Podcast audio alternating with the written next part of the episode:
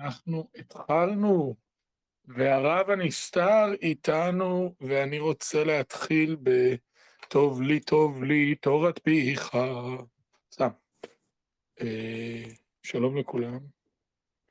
במקצב זה אנחנו בפרשת השבוע אחרי מות.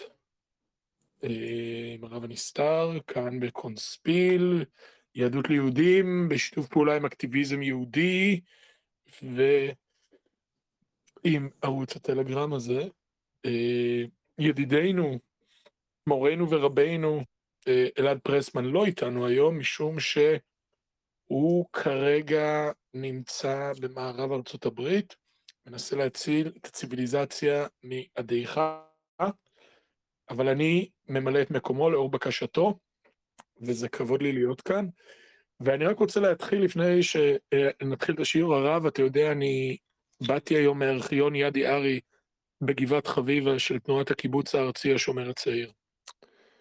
ומלבד אה, אירוע מאוד מוזר שהיה שם, עם איזה בומר כלשהו, אה, אני הבנתי, ואני חזרתי הביתה, ואתה יודע, אני קורא פרוטוקולים, מוועידת, מהוועידה ה-12 של הקיבוץ הארצי, שהתכנסה באביב תשל"ה 1975, וכיבד את, אה, את הוועידה בנוכחותה אה, ראש הממשלה דאז, אה, יצחק רבין, וכל מיני שרים, וראשי הקיבוץ המאוחד, וכל מיני שהם לא הקיבוץ הארצי, וכו' וכו' וכו', ואני חוזר הביתה ואני קורא את הטקסטים, ואני עובר, בקובנר, אגב, הוא היה גאון אבא קובנר הזה, הוא דיבר לעניין. ואדם מאוד יהודי, אגב. ושלו כמובן ידועה אמרה מפורסמת שלו, שגלתה שכינה מחצרו של קיבוץ, כן, אחרי המשבר הכלכלי שלהם, כי זה מה שקורה כשאתם שמים את יהבכם על החומר ולא על הרוח. there. ואתה יודע, אני, אני מתבונן, ואני רואה ש... מה שאמר לי מורי ורבי פרופסור יואב גלבר על למה הקיבוץ קרס, אה, כי לא הייתה להם סמכות. לא היה רוח, לא היה השם יתברך, ופרשת אחרי מות, אה, תקן אותי הרב אם אני טועה, היא בדיוק בעצם, היא עוסקת, ויכול להיות שאני יוצא פה בור, כי אני לא, לא עברתי על פרשות השבוע כבר, אה, כבר הרבה הרבה הרבה שנים, כן? אה, אבל הרעיון הוא ש... זאת אומרת, הבנים של אהרון מתים, והבנים של אהרון הם איזושהי סמכות מוסרית שמקשרת אותם לרבדים המוחלטים האלה, וזה נקודת המשבר, ועל אחת כמה וכמה, כשיש לנו תנועה שלמה שלצערנו לפחות, במיוחד בשומר הצעיר לצערנו, למרות שהרבה חוזרים בתשובה היו שם בסוף, אה, לחלוטין נתקע את הרובד הזה מהקיום, אז זה ככה אני בא מהעולם ההיסטורי לתוך פרשת השבוע, זו ההקדמה הקצרה שלי, והבמה היא שלך, הרב הנסתר. יפה, אני חושב שאתה בהחלט אומר דברי אמת וחוכמה, ובהחלט הפרשה שלנו עוסקת לפחות בתחילתה, בדיוק בנושא הזה, ונדמה לי שזו הנקודה הראשונה שאני אגיע אליה, כן, זו הנקודה הראשונה שאני רוצה לדבר עליה, אבל אה, ברשותך נתחיל בתקציר של פרשת החרמות כמיטב המסורת, ואחר כך נקודות להרחבה, ואחר כך שאלות בצ'אט אם יהיו, תהיינה. כמובן אה, התייחסות שלך לדברים, ואחר כך שאלות בצ'אט אם תהיינה. אז נתחיל בתקציר. השם, בתחילת הפרשה, אומר למשה שידבר עם אהרון, שלא יבוא אל, אל הקודש, כלומר אל קודש קודשים, בכל עת, וכוונת הדברים שיבוא רק ביום הכיפורים, וכשהוא בא לקודש הקודשים ביום הכיפורים, הוא צריך להביא קורבנות כאלו ואחרים, חלקם שלו, חלקם של הציבור, ואז הוא לובש בגדים מבד, הכוונה בגדים מיוחדים של יום הכיפורים, בגדים לבנים, ואותם הוא לובש לאחר שהוא רוחץ, ואחר כך הוא מתוודה על פר החטאת, ונותן גורלות על שעירי הציבור, גורל אחד להשם וגורל אחד לעזאזל, ואז הוא מתוודה שוב על פר החטאת ושוחט אותו. אחר כך הוא נכנס לבדו לקודש הקודשים, מניח שם מחטאת גחלים, עליהם הוא מפזר קטורת, והוא מזה מדם הפר שבע פעמים לפני הכפורת, שוחט את השעיר להשם, ושוב מזה מדמו באותו אופן, וזו בעצם הפעולה של כפרה על טומאת מקדש וקודשיו של בני ישראל. אחר כך הוא שופך מדם הפר והשעיר על קרנות המזבח, ומזה שוב שבע פעמים על המזבח, ואז הוא מתוודה פעם שנייה על השעיר לעזאזל על עוונות בני ישראל, והשעיר הזה, שעיר לעזאזל, נשלח למדבר ביד איש עתי. אחר כך הכהן הגדול מחליף את בגדיו, שוב חוזר לבגדי זהב, מתרחץ, ושוחט ומקריב את עולתו ואת חלב השעיר של החטאת, של העם. כדי שהאיש האיטי יטהר, הוא מתרחץ ומכבס בגדיו, ואת הפר והשעיר שהזו מדמם שורפים מחוץ למחנה, וגם זה ששורף אותם כדי להיטהר, הוא מתרחץ ומכבס בגדיו. עד כאן זה בעצם ההתייחסות לחלק הכי מרכזי ביום כיפור, שאנחנו קצת שוכחים אותו, ואחר כך את החלק שאנחנו מכירים ביום כיפור, התורה מזכירה בפסוק אחד. בעשור לחודש השביעי, תענו נפשותיכם ולא תעשו מלאכה, כי ביום הזה יכפר עליכם לתאר אתכם מכל חטאותיכם. והתורה מוסיפה ומציינת שכל העבודות הנזכרות ביום הכיפורים הן כשרות דווקא בכהן גדול. ולפני שנמשיך בתקציר, אני רק רוצה להרחיב טיפה במה שאמרתי. אנחנו מורגלים היום שיום הכיפורים זה יום של חמשת העינויים, לא לאכול, לא לשתות וכולי, ושל תפילות ממושכות ביום הכיפורים, זה כמובן נכון וחשוב מאוד וכולי, אבל כשהם מסתכלים בתורה, גם אם זה בפרשתנו וגם אם זה במסכת יומא, החלק הארי של העניין של יום כיפורים הוא עבודת הכהן הגדול בבית המקדש. זה אומנם מקביל לעניינים של כל אדם מבחינת התפילות והצום, אבל החלק המרכזי הוא עבודת הקורבנות בבית המקדש. סתם נקודה למחשבה, ואני ממשיך בתקציר. השם אומר למשה לדבר עם אהרון, בניו ובני ישראל, שלא יקריבו קורבנות מחוץ למשכן, שלא יזבחו עוד את זבחיהם לשעירים אשר הם זונים אחריהם, ושלא יאכלו דם, ושיש לכסות דם חיה או עוף ששוחטים, ושהאוכל טרפה או נבלה, טמא עד הערב, שאז הוא טובל ומכבס בגדיו ונטהר. עוד השם אומר למשה, שידבר עם בני ישראל שלא יעשו כמעשה מצרים, ושלא יעשו כמעשה כנען, אלא ישמרו את חוקיו ומשפטיו, אשר יעשה אותם האדם וחי בהם. ולאחר מכן... איך אני מת על הפסוק הזה, זה אירוני להגיד שאני מת על הפסוק וחי בהם. זה ממש פסוק מטורף. כן, אנחנו נדבר עליו בנקודות להרחבה בהמשך. פסוק מעיף. החלק האחרון של הפרשה עוסק באיסור גילוי עריות, שם התורה מציינת את אשת אביו, אמו חורגת. עליו. כן? מה דעתך שכל אדם שמצטרף לצ'אט, ללייב, בעצם נקבל אותו בשמו, שכאילו כולם ירגישו בעצם כבוד, ואז יהיו עוד אנשים?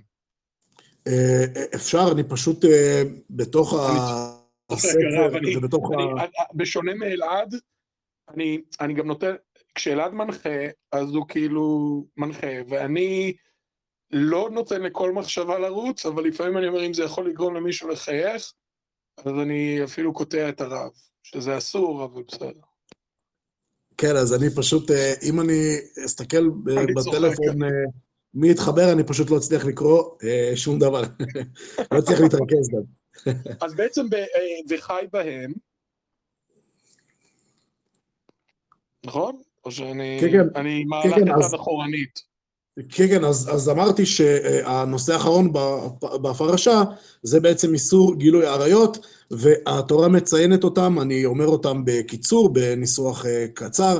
אשת אביו, במה, באיזה, אילו גילויי עריות מצוינים בפרשה, אשת אביו, אמו חורגת, אחותו, אחותו חורגת, דוד דודה, אשת דודה, כלה, אשת אח, אישה וביתה, אישה ונכדתה, אישה ואחותה, נידה, אישה נשואה, זכר ובהמה. והתורה... סליחה? מי נשאר? סתם. אה, מי שמתחתנים איתה.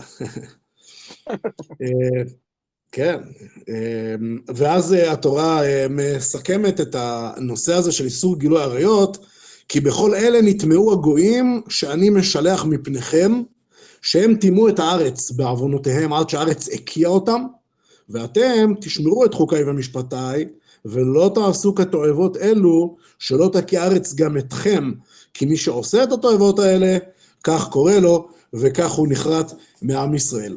אז זה בעצם היה התקציר, עבודת אה, כהן גדול, אה, אה, איסור אה, שחוטי חוץ, כיסוי הדם, והאיסור לעשות כמעשה מצרים וכמעשה כנען, ואיסור גילוי עריות. זו פרשתנו. שם מצוין ללהקת heavy metal, שחוטי החוץ. אה, כן, מעניין. אז אה, יש, אז כן, אז נתחיל בנקודות להרחבה. אז אה, כמו שאמרנו, בציווי, דבר אל אהרון אחיך ועל יבוא בכל עת אל הקודש, הכוונה בפשטות שכמו שאמרתי בתקציר, הכהן הגדול ייכנס לקודש הקודשים רק ביום הכיפורים ולא כל הזמן. אבל כשמסתכלים על האופן שבו המצווה הזו מנוסחת, הרבה פעמים, ה... אמ, הרבה פעמים האופן שבו התורה מנסחת היא נותנת לנו גם להבין כאן את הרבדים נוספים. דיברנו על זה בעבר, שהנבואה במהותה היא פרגמנטרית, היא רב-מימדית, ולכן אפשר בעצם להתבונן בהיבטים נוספים של הדברים. ואפשר לומר שמה שיש כאן בניסוח הזה, אל יבוא בכל עת אל הקודש, זאת בעצם הכרזה על התודעה של האדם לפי התורה. שבחיים האנושיים, וזה בדיוק מה שדיברת ממש בתחילת השידור, בחיים האנושיים יש רבדים גבוהים, עליונים, טרנסצנדנטים, מה שנקרא פה קודש קודשים, משהו שהוא מעבר להשגת ידינו, משהו שהוא למעלה ממנו, משהו שאי אפשר לתפוס, ודיברנו על זה קצת בשידורים קודמים, וההכרזה הזאת, שהיא פה ככה בצורה פשוטה, בכלל בהקשר של יום הכיפור, עבודת יום הכיפורים, ההכרזה הזאת, אפשר לראות אותה כאנטיתזה לכפירה לסוגיה. כי השורשים של הכפירה הם בעצם מטריאליזם חלול. ואני אומר חלול, אני מתכוון כזה שאפשר לסתור אותו בקלות גם רציונלית וגם אמפירית, ובטח פרגמטית, והעמדה ההרסנית הזאת של המטריאליזם החלול, היא מנסה להתפשט ממש בכוח בתודעה של בני אדם, דרך סוכני השינוי המגוונים, שפועלים בגזרות רבות, ובגדול אפשר להגיד, הבולטת שבהם היא התרבות והאומנות, ואם ננסה למנות את כל הדוגמאות, אנחנו באמת אה, נגיע לפרשת החרמות של שנה הבאה, אבל אני אצטט שורה משיר של להקה מפורסמת באנגלית, שאומר כך, dust in the wind. All we are is dust in the wind. העמדה הזאתי, שהיא מציגה את עצמה כאיזושהי תנועת שחרור, היא בעצם העבדות הגדולה ביותר. כמו נמרוד בבגדל בבל, כמו פרעה ראש הפירמידה תרתי משמע. הפנתאיזם המטריאליסטי הזה, לא רק שהוא משכיח את אלוהים, אלא כשהוא משכיח את אלוהים, הוא תמיד משכיח גם את צלם האלוהים שבאדם. כלומר, את הצד העליון, את הצד הנשגב שיש בחיים האנושיים. ולכן בסופו של דבר... הרב, רק הארונת, אולי הם אומרים dust in the wind, כי בעצם מעפר באת ואל עפר תשוב, או... אה, אני חושב שכש... תראה, ברור שזה תרגום מסוים. אני מלמד סנגוריה לסתם. כן, כן, כן, כן, ברור שזה, ברור שיש לזה קשר מסוים לפסוק במשלי, אה, בקהלת, סליחה, בקהלת. ברור שיש לזה קשר מסוים לקהלת, ולקצת מה שכתוב בבראשית, אבל אה, זאת רק דוגמה אחת. יש כן. כל הזמן, כל הזמן את האמירה הזאת, שבסופו של דבר אין, אין שום דבר. אה, אנחנו בעלי חיים שפשוט למדו לדבר, פשוט למדו להכין כלים משוכללים יותר. אין כלום מעבר, אין משמעות לשום דבר. אכול ושתו כי מחר נמות, וכל התועבות שבעולם הן לגיטימיות, כי בסופו של דבר זה רק מאבקים של כוח, ומי שדיבר כל הזמן על זה שכל החברה היא רק כוח, לאחר מותו התפרסם שהוא הגיע אפילו לפדופיליה אה, רבת שנים, כך לפחות העיד החבר, הפרופסור הצרפתי שלו. אה, אז אה, לשם האנשים האלו לוקחים אותנו. הטענה הזו שאין לחיים שום משמעות, היא תמיד מציגה את עצמה כתנועת שחרור, היא תמיד מציעה חיים טובים יותר בעולם הזה, אבל בפועל, כמו שאמרתי, לא רק שהיא מכחידה את העולם הבא, היא גם מכחידה את העולם הזה, כי היא לא רק מוחקת את אלוהים, אלא היא מוחקת גם את צלם אלוהים, וכנגד כל זה, התורה באה ואומרת שיש רובד נשגב לאדם, יש רובד נשגב בחיים האנושיים. גם, אני, אני, אני בדיוק נגיע לרובד הנשגב הזה, אני פתאום מבין מאיפה מגיע אותו יהודי משוגע בשם הרברט מרקוזה, שהוא דיבר, הוא הרי היה מטריאליסט, והוא אמר שהאדם הוא בעצם דו-מימדי, כי הוא התמכר לפרקסיס הקפיטליסטי, ואני בעצם מבין שהרברט מרקוזה חשב שהאדם נהיה חלול וריק בגלל הקפיטליזם, הרי לא הרברט מרקוזה, האדם, הרב הנסתר מסביר לנו שזה לא שהוא נהיה ריק בגלל קפיטליזם, אני מבטיח לך, יש הרבה נוצרים ויהודים שהם קפיטליסטים מטורפים, והם ממש לא מרגישים אה, ריקנות והם חזקים באמונתם, כן? הריקנות נבעה מהתפיסה המטריאלית שבגללה אין באמת משמעות לסובייקטיביות, גם במובנה האורגני-ביולוגי, ולכן, כי אין בה מה שאני קורא את צלם הקניין האלוהי, כן? כפי שג'ון לוק בעצם מנסח במסכת השנייה, על הממשל, ואז הוא נהיה ריק. אז במקום שהם יודו, השמאל, כאילו השמאל העולמי, במקום שהוא יודע, אנחנו ריקים כי אנחנו מטריאליסטים, הם מאשימים את הקפיטליסטים. אבל הקפיטליזם, כפי שכבר הוכיחו, זה, זה תנועה יהודית נוצרית דתית, באופייה. זאת אומרת, אל, תג, אל תבוא ותגיד, אני ריק ממשמעות כי כולנו אבק כוכבים. תבוא תגיד, אני ריק ממשמעות כי התפיסה של אלוהים יצרה את העולם הקפיטליסטי, ואני החלטתי שאנחנו אבק של כוכבים, ולכן אני לא מסוגל לייצר משמעות בקניין, כי הקניין אצלי נטול יסוד טרנסצנדנטלי. בדיוק, מהבחינה הזאת אפשר להגיד שאותם... זה אנשים, זה כמו ילד ש, שמרביץ לצעצוע שלו. סליחה.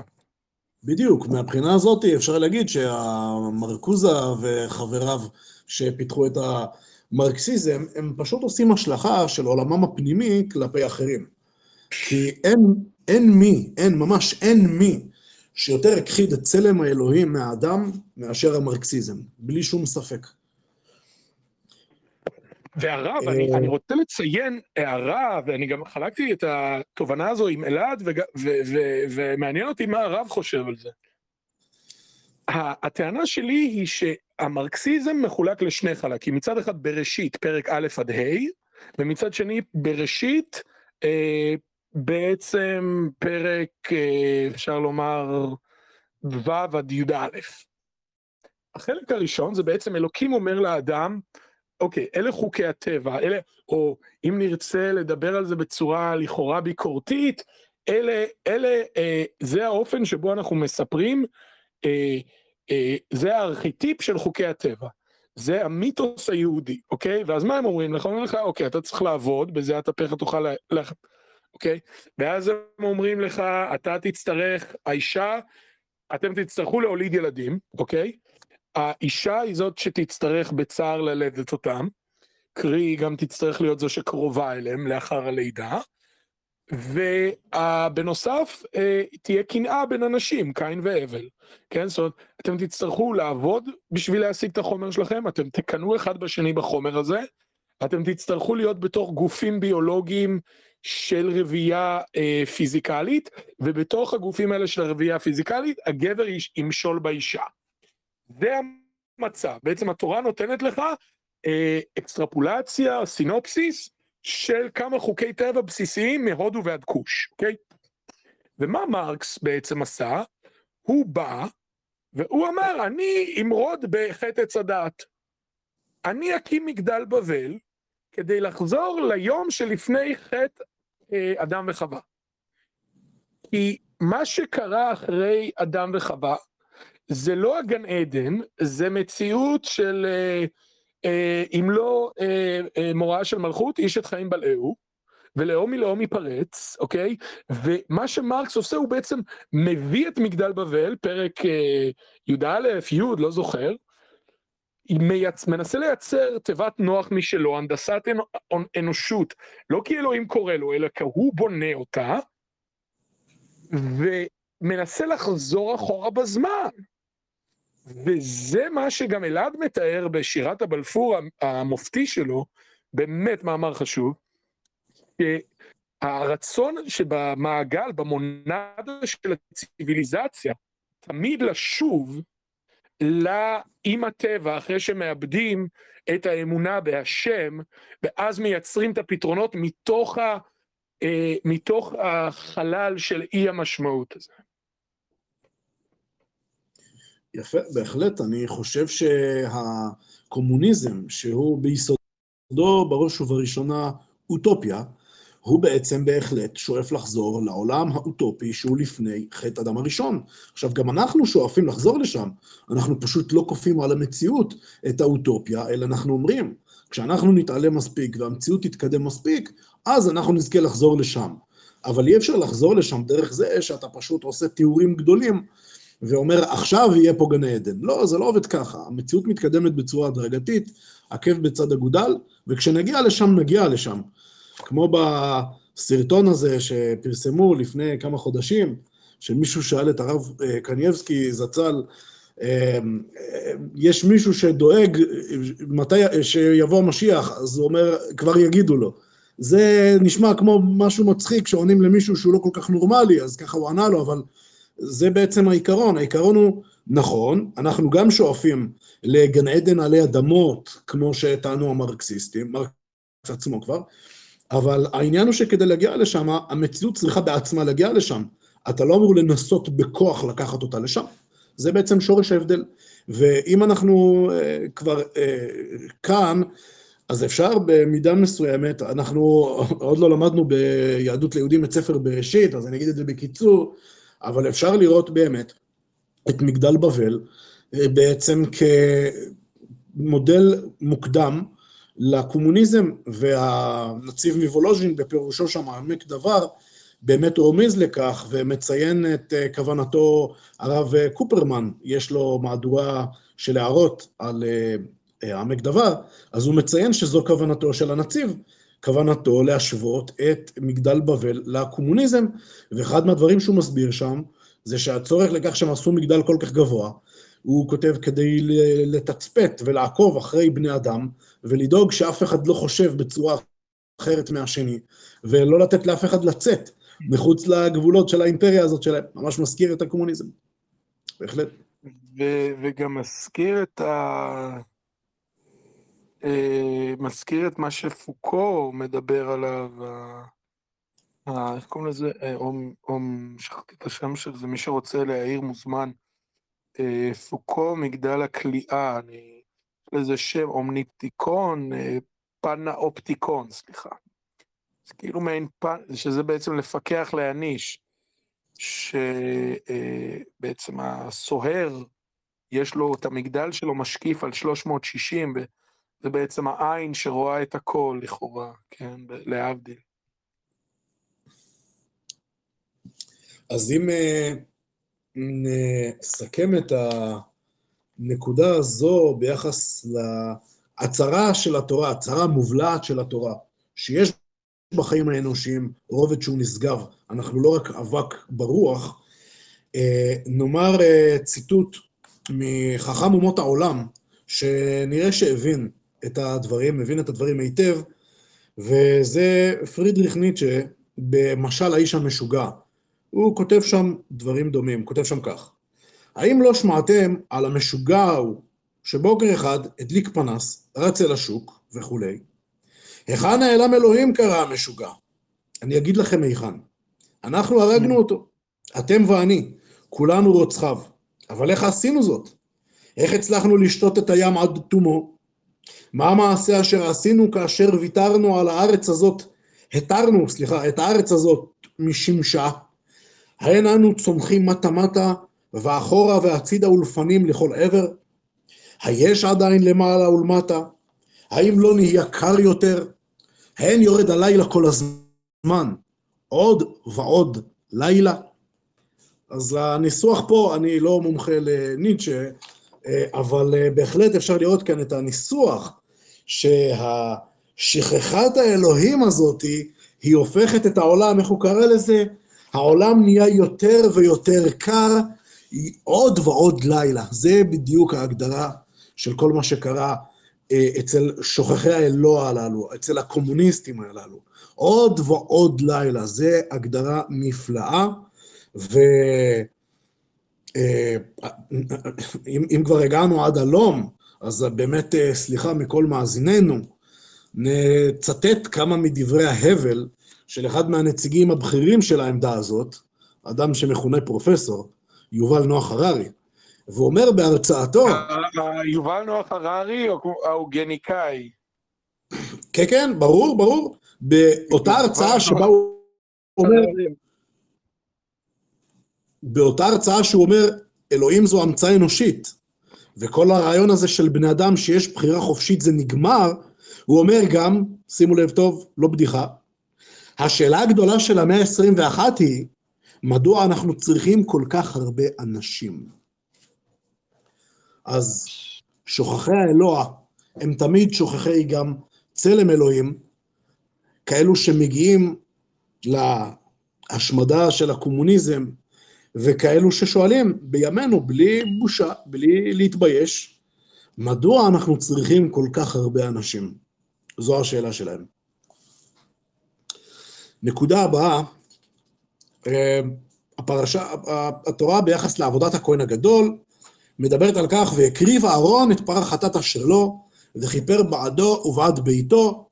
מה זה בעד ביתו? הוא צריך לכפר בעד הקירות שיש לו, בעד הרעפים. אז ביתו זו אשתו, מסבירים חז"ל, זה המשמעות העמוקה של בית, וחז"ל שם מוסיפים ואומרים שבלי אישה, הכהן הגדול אכן לא יכול לעבוד בבית המקדש ביום הכיפורים, הוא לא יכול להיות כהן גדול, זה תנאי מעכב.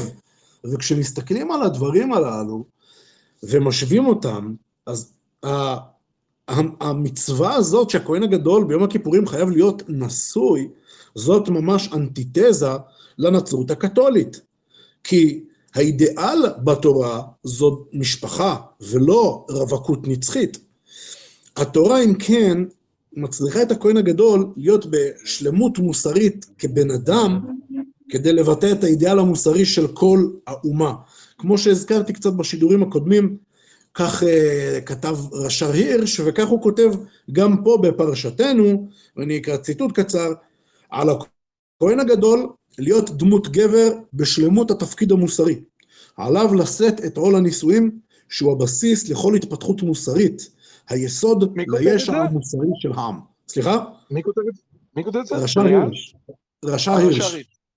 כן, רש"ר הירש, אה, ממנהיגי היהדות הנאמנה בגרמניה אה, במאה הקודמת, וכך בשידור הקודם ציטטתי ממנו דברים דומים, כך הוא אומר גם שוב פה אצלנו.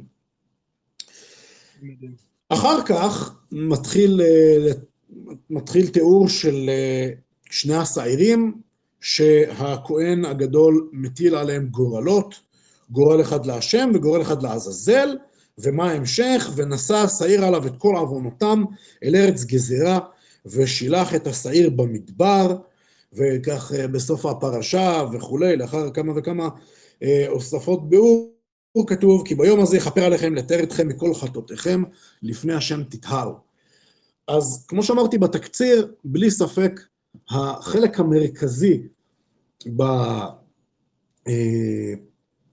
בעבודת יום הכיפורים זה עבודת קורבנות, עבודת הכהן הגדול בבית המקדש, ובלי ספק, החלק המרכזי בעבודת הכהן הגדול זה שני השעירים.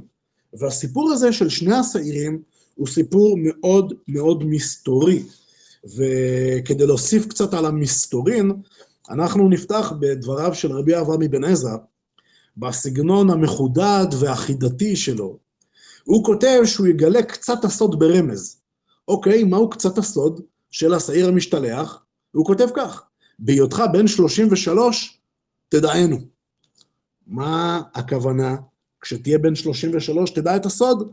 הרבה אנשים הגיעו לגיל 33 ועדיין לא ידעו את הסוד. אז uh, הרמב"ן, רבי משה בן נחמן, שחי מעט שנים אחריו, ובפירושו על התורה הוא מתייחס ממש בשיטתיות לדבריו של רבי אברהם בן עזרא, הוא כותב שרבי אברהם בן עזרא הוא נאמן רוח, מכסה דבר, אבל אני הרכיל מגלה סודו.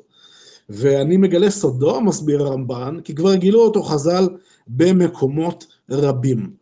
ומסביר רמב"ן שאבן עזרא מתכוון שכשאנחנו נתקדם בתורה 33 פסוקים, אנחנו נגיע לפסוק ולא יזבחו עוד את זבחיהם לשעירים אשר הם זונים אחריהם. שלפי זה יוצא שיש פעם אחת שהם כן מקריבים את זבחיהם לשעירים, לכאורה. מה הפעם הזאת? זאת הפעם הזאת של יום הכיפורים, שהם זובחים את השעיר המשתלח, הם בעצם מקריבים אותו, כמו שאמרנו, במדבר. אז מה עומק הדברים? כלומר, הבנו את החידה של רבי אברהם בן עזרא, אבל מה המשמעות של השעיר המשתלח הזה? מה, מה הסיבה שמקריבים אותו בצורה כה משונה, כה חריגה? אז רמב"ן כותב התייחסות אה, באריכות לעניין הזה, ואנחנו ננסה לתמצת את הדברים. והוא כותב שמחז"ל עולים כמה הסברים לעניינו של השעיר המשתלח. ונסביר את הדברים. ההסבר, הכיוון הראשון, ההסבר הראשון זה בעצם שזה ניקוי העוונות. ההסבר השני זה בעצם שהשעיר הוא משל לעשו שנושא את העוונות של עם ישראל. והכיוון השלישי זה שהשעיר הוא שוחד לסמאל שנאלץ לומר את שבחם של ישראל. נסביר את הדברים, אבל זה אה, תקציר של דברי הרמב"ן. אז הנושא הזה הוא נושא מאוד רחב ומאוד עמוק, וללמוד את כל הפרטים בו זה באמת אה, מצריך הרבה זמן, אבל אני אנסה לעשות לכם כאן עבודה של תקציר של עיקרי הדברים. אז נתחיל בפירוש הראשון, ושלושת הפירושים שהצגתי בעצם בשם הרמב"ן, אפשר לומר שהם פירוש אחד יותר עמוק מהשני. אז נתחיל בראשון. הפירוש הראשון מדבר על כך בעצם שכל תשובה, כל תהליך של חזרה בתשובה, מתחילה בווידוי.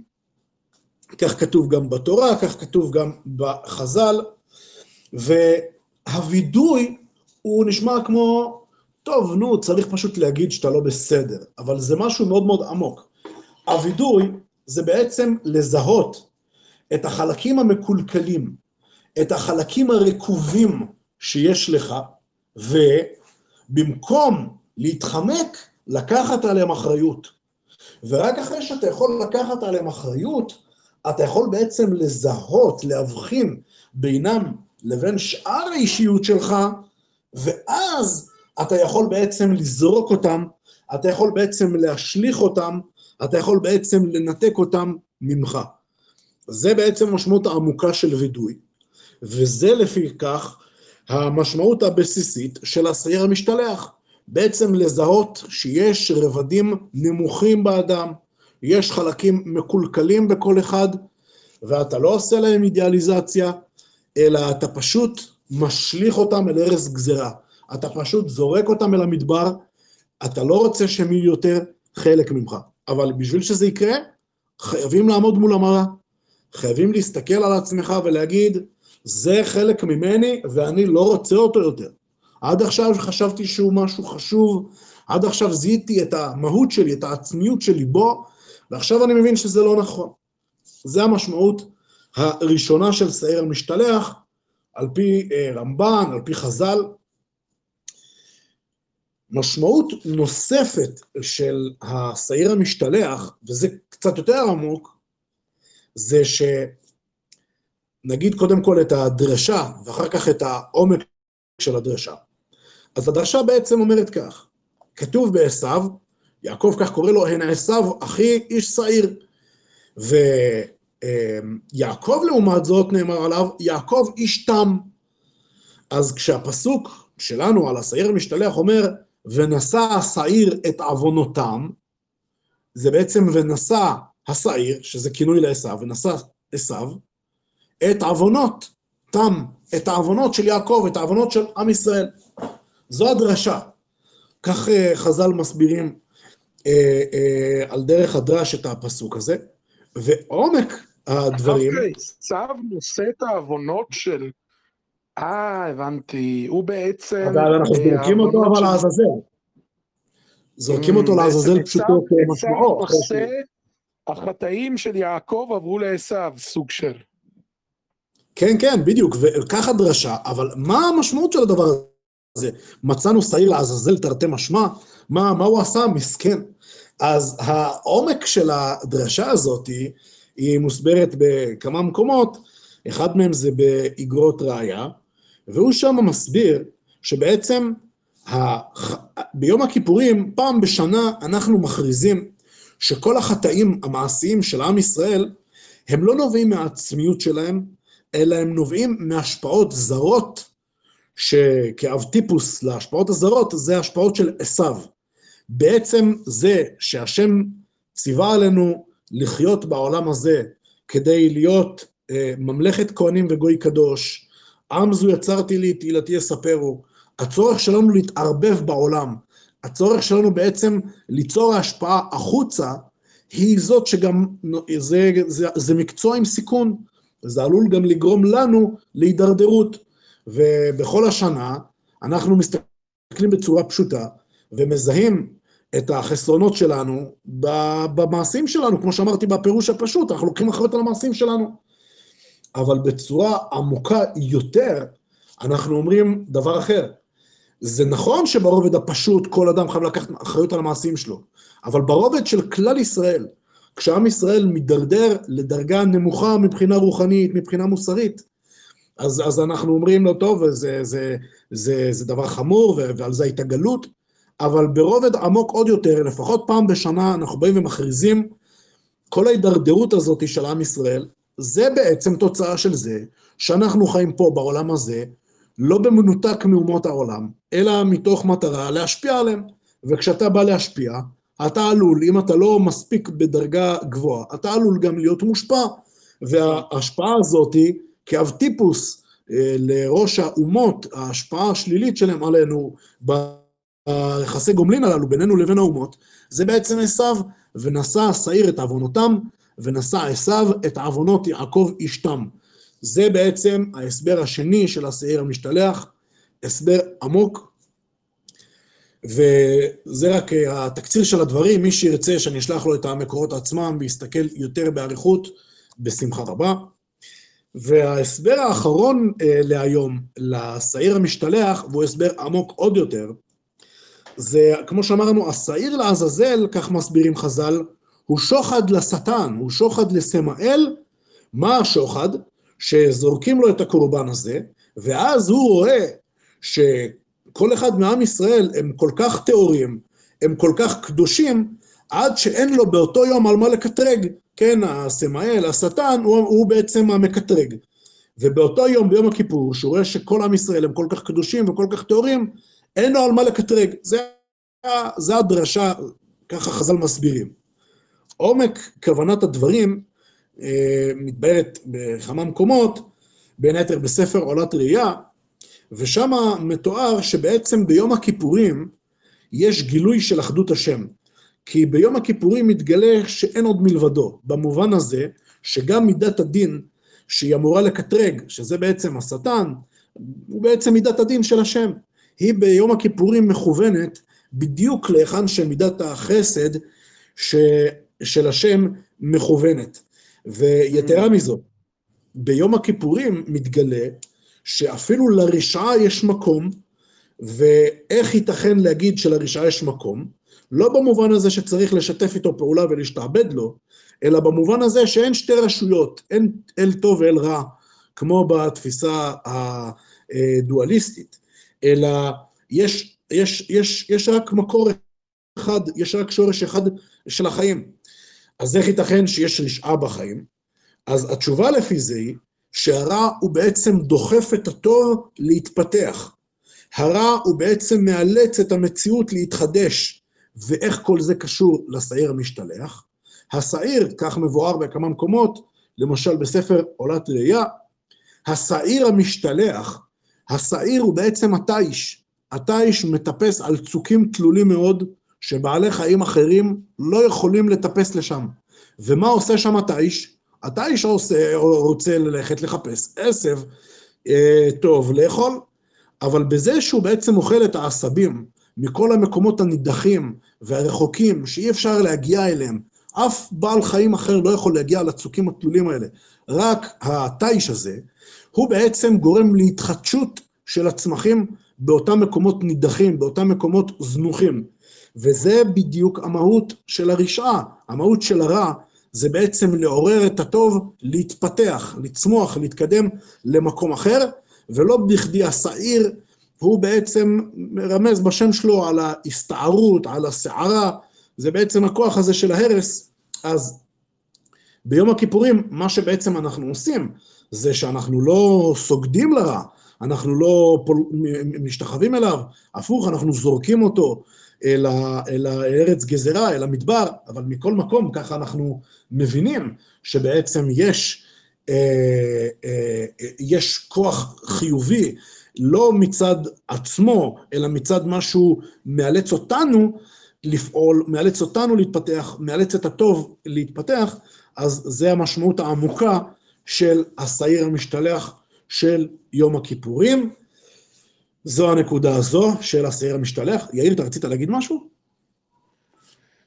אתה יודע, זה כמו, נשמע לי כמו שהתשובה, מלבד זה שיש כאן איזשהו הולוגרמה כמעט של תהליך התשובה האישי, אה, בתהליך התשובה של הכפרה של העם, הוא מאוד מעניין, אלא שיש פה גם, ו, ואם אני מחבר את זה למה שהרב אומר על העניין הזה שהרע מייצר גם את הטוב, יש פה תפיסה מאוד הרקליטיאנית כמעט, של אה, רוח הזמנים שהעם בעצם ניתן בה בתוך תפיסה כמעט דיאלקטית שכזו, בין הרע והטוב כסוכני השינוי הפנימי והעממי, אה, גאולה אישית, גאולה כללית, כן?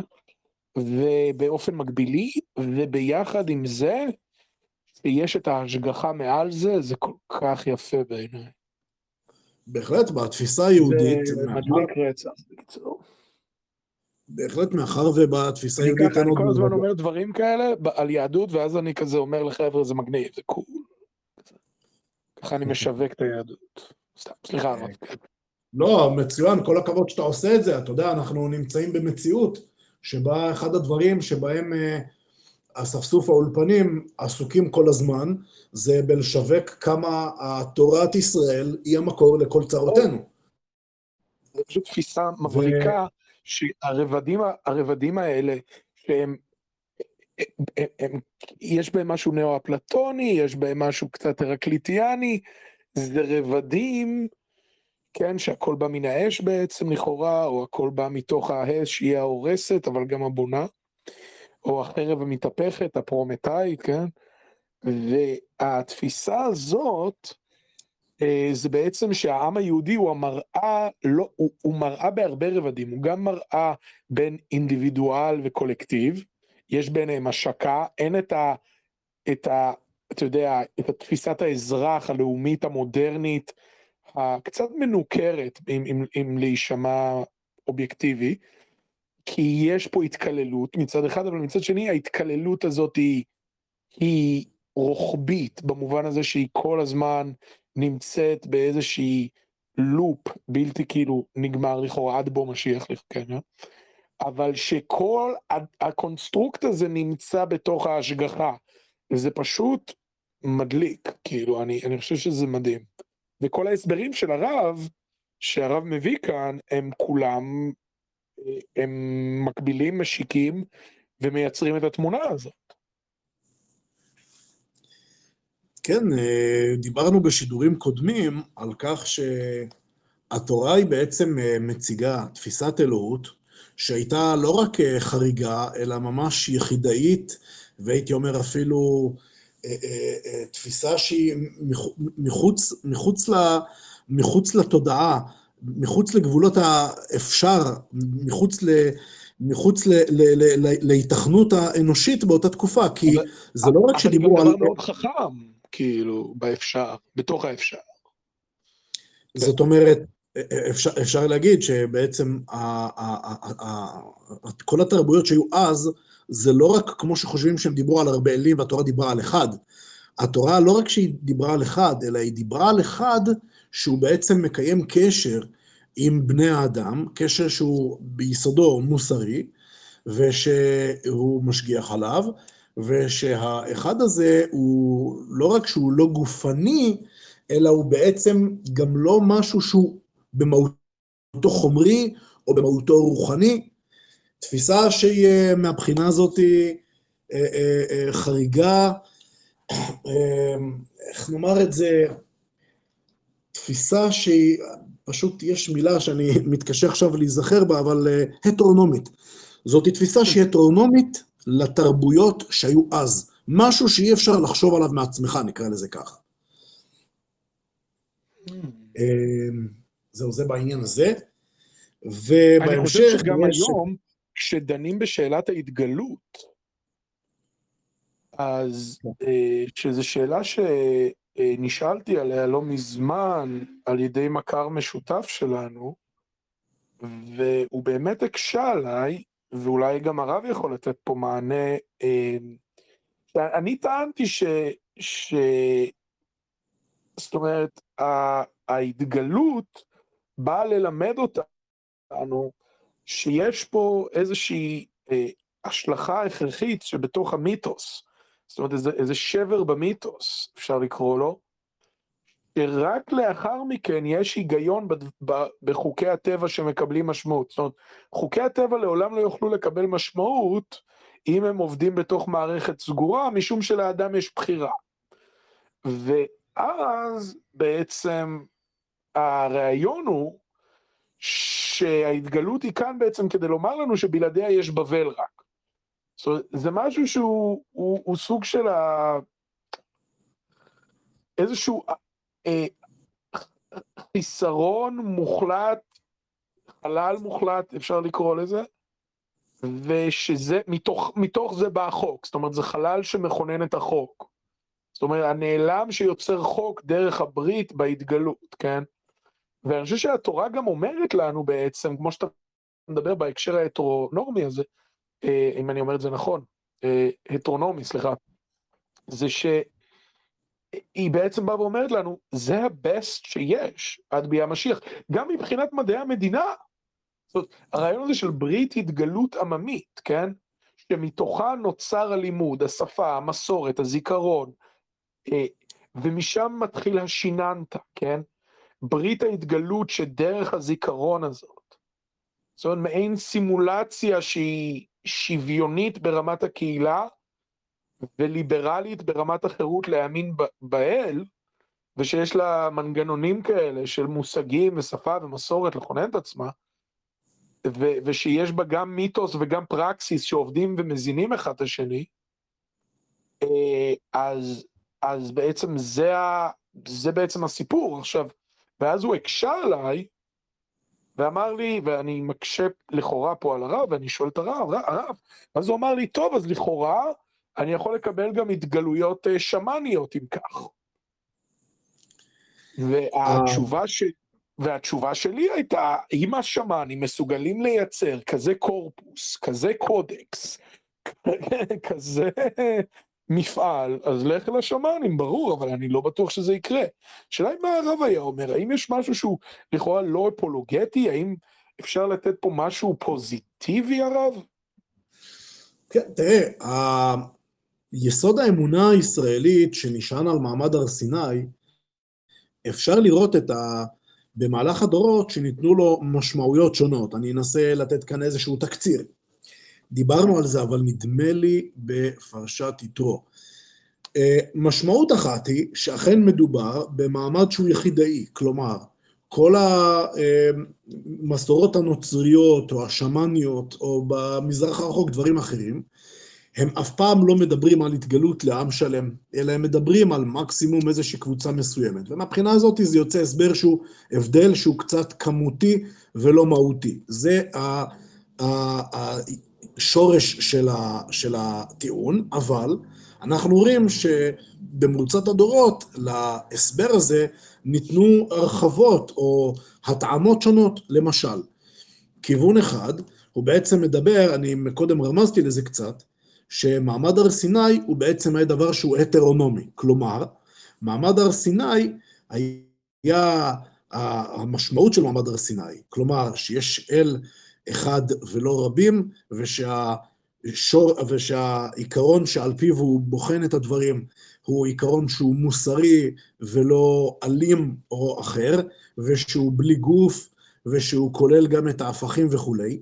העיקרון הזה שלנו היום, אחרי אלפי שנות אה, תורת ישראל נראה מאוד יסודי, באותם ימים לא רק שהוא לא היה נדיר, אלא הוא היה דבר הטרונומי, הוא היה מחוץ לקטגוריות החשיבה האפשריות. אף תרבות לא העלתה דבר כזה, אפילו חלקית, אלא הוא היה דבר זר לחלוטין. וזה בעצם הטעמה אחת שניתנה למעמד הר סיני, אני חושב הטעמה מאוד טובה. הטעמה הנוספת שניתנה במרוצת הדורות זה שמעמד הר סיני, שעליו אנחנו מדברים, התוקף שלו הוא לא משהו שהיה אי שם, אלא המעמד הר סיני הזה, וזה אתה רמזת אל הטעמה הזו, זה בעצם מעמד הר סיני, המשמעויות העמוקות שלו הן נמשכות עד עצם היום הזה. כלומר, הפנומן הזה שנקרא עם ישראל, הוא בעצם הולך וממשיך, הולך ומפרט את ה... תופעה פנומנלית שהייתה מעמד הר סיני. ולכן, זה לא רק שטוב, אצלנו היו מיליוני אנשים, אצל השמאנים היו רק כמה מאות, אלא התופעה הפנומנלית של מעמד הר סיני הלכה ונמשכה במשך כל הדורות, בין אם זה במה שאנחנו מכירים היום כארון הספרים היהודי, בין אם זה הקיום בכלל של עם ישראל, העם היחיד שגלה מארצו, ושרד, ולא לתקופה קצרה, אלא אלפי שנים, ובדורנו נוסיף ונאמר התממשות הנבואות החריגות, הבלתי נתפסות, הבלתי תיאמנה, שמדברים על כך שעם ישראל יחזור מכל הגלויות שוב לארץ ישראל, זה דבר שלא היה, כמו שפרופסור טוינבי האנטישמי נאלץ להודות. מי טען את זה? טוינבי? טוינבי אה, הוא האנטישמי, הפרופסור הבריטי האנטישמי הזה, הוא אה, ניסה להסביר את התופעה הזאת שנקראת ההיסטוריה של עם ישראל, ובזקנותו בשנותיו האחרונות נאלץ להודות שאין לו שום אה, אה, פרדיגמה, אין לו שום מתודולוגיה שיכולה להסביר את התופעות היחידאיות והחריגות הללו שיש לעם ישראל, וננסח את זה במילים של המלבים, המלבים כותב שלא ייתכן שעם לא רק שיהיה בגלות, אלא יהיה בלמעלה מ-200 מדינות, ולא רק שזה לא יהיה לכמה דורות, אלא לאלפיים שנה, ואחרי כל הלא ייתכן הזה עוד יחזור שוב לארצו, זה דבר שהוא לא ייתכן כי מעולם לא היה דוגמתו באנושות. אז אלו בעצם, אם נסכם, יש עוד, אבל אלה העיקריות, אלו בעצם ההטעמות המרכזיות שניתנו ליסוד האמונה הישראלית שנקרא מעמד הר סיני. אני אסכם. א', רעיון יחידאי, הטרונומי, שלא ניתן להעלות אותו על הדעת באותה תקופה. ב', מדובר בפנומן שהולך ומתמשך, הולך ומתפרט בכל הדורות, ולא רק משהו שהיה ואנחנו מדברים עליו, וג', אה, טוב, זה לא בדיוק ג', זה אפשר לומר התפרטות של אה, הטעמה השנייה, אבל זו בעצם התממשות הנבואות באופן שהוא לא ניתן לשום הסבר היסטורי רגיל, לא ניתן להשוואה לתרבויות אחרות, וזה שבכל מיני ספרי היסטוריה, בין אם זה בהתנגשות הציוויליזציות, בין אם אחרות, הם בוחרים פשוט לא לדבר על התופעה הזאת, זה לא אומר שזאת לא תופעה כבירה, ורק נסתכל על הטירוף של הוותיקן כשחזרנו ארצה, ורק נסתכל על המיליארדים שהאיחוד האירופאי וגרמניה שופכות כאן, כדי שנבין עד כמה התופעה החריגה הזאת היא לצנינים בעיניהם, והם לא מצליחים להבין איך זה ייתכן. ובואו נזכור, בכל פעם, בכל רגע שאנחנו נמצאים כאן לאחר שחזרנו ארצה, הקריאה היהודית המסורתית בתורה מתבררת כנכונה, ולא הקריאה הנוצרית בתנ"ך, ולא הקריאה המוסלמית בתנ"ך. החזרה שלנו לכאן לא רק מאמתת את תורת משה בספר דברים, שאומר אם יהיה נידחך מקצה השמיים, משם יקבצך השם אלוהיך ומשם יביאך, לא רק שזה מאמת את תורת משה, אלא זה מהווה אנטיתזה והפרחה מוחלטת גם לנצרות וגם לקוראן. ואני חושב שהדבר העוד יותר מדהים, זה שעם ישראל שב לארצו, ואני הולך להגיד את זה קצת בהומור, וכדי לענות על השאלה העיקרית, ביבי או לא ביבי? זה בעצם המטרה שלנו. אני... זה מה שאנחנו מנסים, מה שאנחנו מנסים לעשות ביהדות ליהודים, וכמובן לא רק אני, אלא עוד הרבה, זה בעצם להתכוונן נכון. אה, כמו שאומר אה, חברך דנון, להעלות את התדר. אז זה בדיוק מה שאנחנו צריכים, להתמקד בדברים החשובים, בדברים המהותיים, ולא בפרסונה כזו או אחרת. לצרף לפוינבי את ז'אן פול סארט, אה, כן. שאגב, גם הוא אמר את אותו דבר, אני חושב בשנת 75 או 74, שהוא אמר שכשהוא, הוא אמר שמבחינתו אחת הראיות היחידות, אה, סליחה, הוא אומר ככה, אני מצטט, הוא אומר, מבחינתי ההישרדות של העם היהודי בהיסטוריה זה מומנט מטאפיזי יחיד במינו. זאת אומרת, הוא ממש רואה בהישרדות של העם היהודי כמומנט, סארט הרי היה די אנטי מטאפיזיקה. אני לא יודע אם אנשים יודעים פה, והוא אומר, אני רואה כאן... אולי אקזיסטנציאליזם. כן, וכן, והוא אומר, אני רואה בזה מומנט מטאפיזי אה, בלתי ניתן להסבר, כן. יש פה בהחלט תופעה מרתקת, שכבר רבי יהודה הלוי כמובן התייחס לה בצורות אחרות, אגב. אמ, וגם רנק, אני חושב, התייחס אליה. אבל כן, הרב, אה, בכבוד, לפי ה... אתה רוצה לקחת שאלות? יש עוד דברים, הרב, אני... זה פעם ראשונה שאני מנחה, אז אני... יש לי עוד הרבה בנקודות להרחבה, לא עוד הגענו לחצי אפילו. אוי, אוקיי, סליחה, סליחה. כן. אה, אני, אני רק אגיד אבל במה שאמרת עם סארטר, אני אומר סארטר, ככה אני רגיל לקרוא בעברית, אה, אה, שהרבה מחכמי אומות העולם, אני בשידורים אחרים הבאתי מדבריו של ניטשה גם, הרבה מחכמי אומות העולם הבינו את זה, הם זיהו את זה, הם אמרו, יש פה משהו מחוץ לסדרים הרגילים, מחוץ לסדרים המוכרים. ובמקום לשנוא אותם על זה שהם מיוחדים, אני מעריך אותם, או חלק מהם אפילו, אני מעריץ אותם על זה שהם מיוחדים. זה בעצם הברירה של אומות העולם. האם להעריך את מה שעם ישראל מיוחד, או פשוט לשנוא אותו בזה שהוא מיוחד? זו, זו, זו, זו בחירה. לצערנו הרבה בוחרים בשנאה. אה, אוקיי, אז הנקודה הבאה היא בעצם מה שקראתי לו שחוטי חוץ, איש איש מבית ישראל אשר ישחט וכולי, ואל פתח אוהל מועד לא הביאו להקריב קורבן להשם וכולי, ונחרט האיש ההוא מקרב עמו וכולי, ולא יזבחו עוד את זבחיהם לשעירים אשר הם זונים אחריהם. אז מה זה בדיוק השעירים הללו? בצורה פשוטה אפשר לראות אה, גם בחז"ל וגם במפרשים, הדעה המרכזית היא שמדובר בשדים. שדים, שדים שנזכרים אפילו בשם הזה, שדים, גם במקורות אחרים בתנ"ך. למה הם, אה, אה, למה שעם ישראל ירצו לסבוח להם, ונראה עוד רגע, רק לפני כן, הסברים מעניינים, אני חושב, בכלל המילה הזו, שדים, אז אה, רבי אברהם בן עזרא כותב, השדים מכונים שעירים, בגלל שמי שרואה אותם יסתערו שערותיו, אבל הוא כותב, ויותר נראה לי, בגלל שהמשוגעים רואים אותם כדמות שעירים.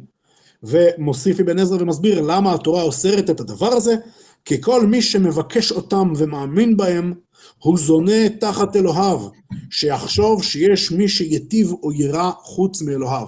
אז אומר פה רבי אברהם בן עזרא, בזה שאתה בעצם סוגד לשד, אתה באמת חושב שיש עוד כוח חוץ מהשם. אתה בעצם עובד אה, כמה אלילים, וזה השורש של האיסור הזה בתורה.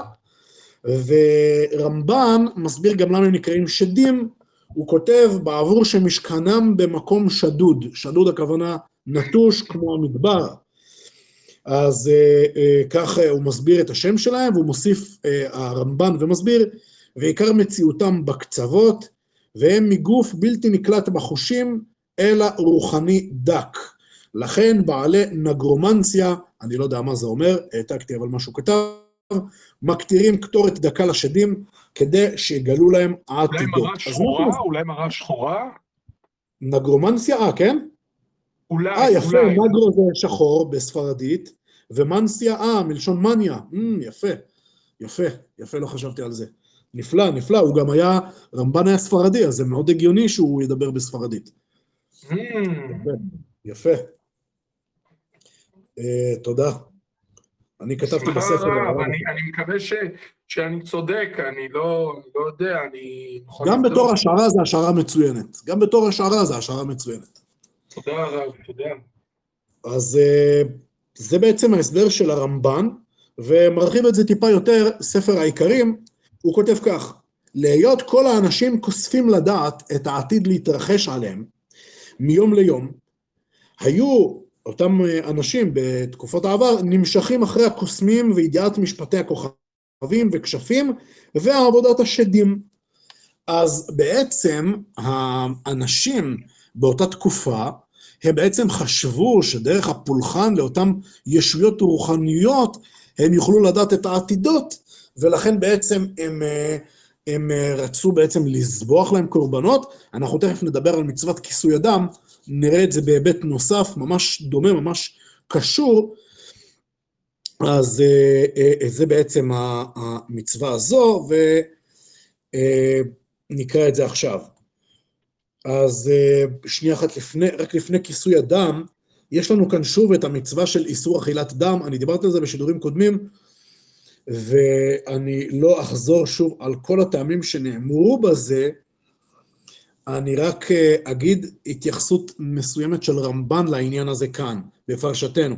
אז הוא כותב Mm. כך, איש איש מבית ישראל ומן הגר הגר בתוכם אשר יאכל כל דם, והכרעתי אותה מקרב עמה, כי נפש הבשר בדם הוא, כי הדם הוא בנפש יכפר. אחר כך כתוב, כי נפש כל בשר דמו בנפשו, כי נפש כל בשר דמו היא. אז רמב"ן כאן אומר, יש פה דבר מוזר לכאורה.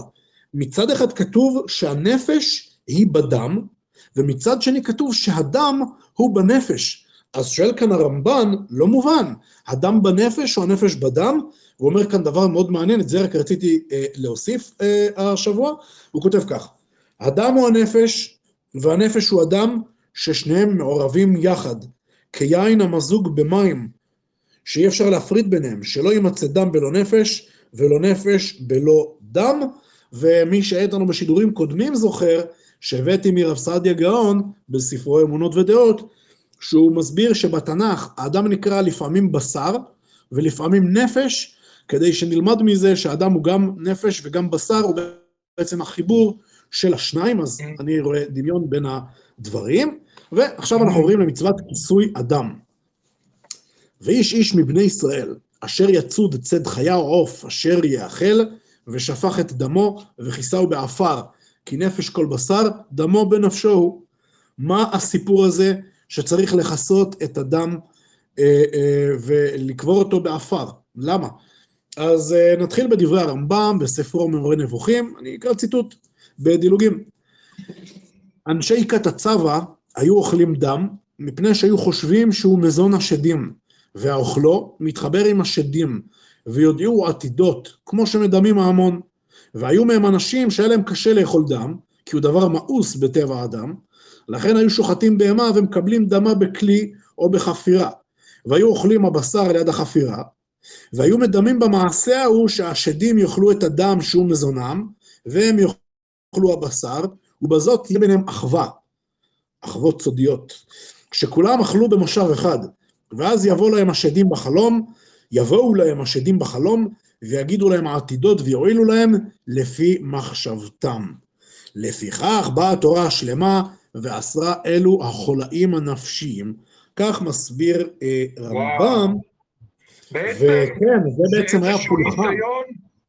זה איזשהו ניסיון לעלות באוב או לגבל כוחות מיסטיים, כי כן, הדם כן. זה רוח השדים?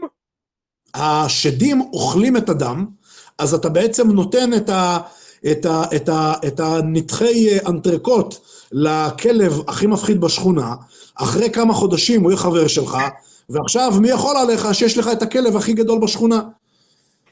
Mm-hmm. אז הם אומרים בעצם, אם אני אתן לשדים את המזון שלהם מספיק, אנחנו נהיה חברים, ודרך זה שאנחנו נתחבר לשדים... איך, אבל איך האזנת השדים הרב מתבצעת לפי הרמב"ם? בעצם, כיצד מזינים את השדים בדם? הם, אותם אנשים, כך כותב הרמב"ם, אנשי הצבא, זה בעצם אה, כת מסוימת של עובדי אלילים שהייתה מאוד מרכזית בעולם העתיק, ככה הרמב"ם מסביר, הם בעצם חשבו שהדם היא המזון של השדים, השדים פשוט שותים את זה, אוכלים את זה, הם נהנים מזה, זה האוכל שלהם. וכן, אז אותו אדם שבעצם אה, שופך להם את הדם, ממלא להם את הצלחת הזאת בדם, הם אה, נהיים חברים שלו. אז זה למה שותים דם, ויש כאלה שהיה קשה להם לשתות דם, אז הם עשו מין פשרה. הם אכלו את הבשר, ואת הדם של אותה חיה הם נתנו לשדים, ואז בעצם הם היו, אכלו על שולחן אחד, ככה קורא לזה הרמב"ם. וואו. ומוסיף אה, כאן הרמב"ן ואומר שהתורה אומרת לנו את הדבר הזה, כדי שאם יבואו אותם אוכלי דם ויגידו לבן אדם צדיק מעם ישראל, הנה, תראה, אנחנו אכלנו פה עם השדים, ואנחנו עכשיו יכולים לדעת את העתידות, והנה תראה, שעוד שבוע יקרה ככה וככה, וככה באמת יקרה, אומר הרמב"ן, שאותו בן אדם עלול להתפתות ולחשוב שאולי יש אמת בדברים האלה. לכן אומר הרמב"ן, התורה באה ואומרת, אה, אה, לשלול את הדבר הזה, שלא יתפתה לבבו, אלא יחזיק באמונתו ולא יאכל עמם דם זה.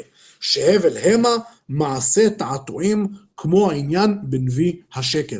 ככה מוסיף רמב"ן. אה, על הדבר הזה. אז זה בעצם... כשהוא מדבר על נביא השקר, הוא מדבר על ישו. בהרבה מהמקומות הוא מתכוון אליו. יש לנו קודם כל בתורה את פרשת נביא השקר. זה מה שהנוצרים עושים, הם אוכלים ושותים את הדם. בטח עד הרפורמציה, בטח עד המאה ה-16. יפה.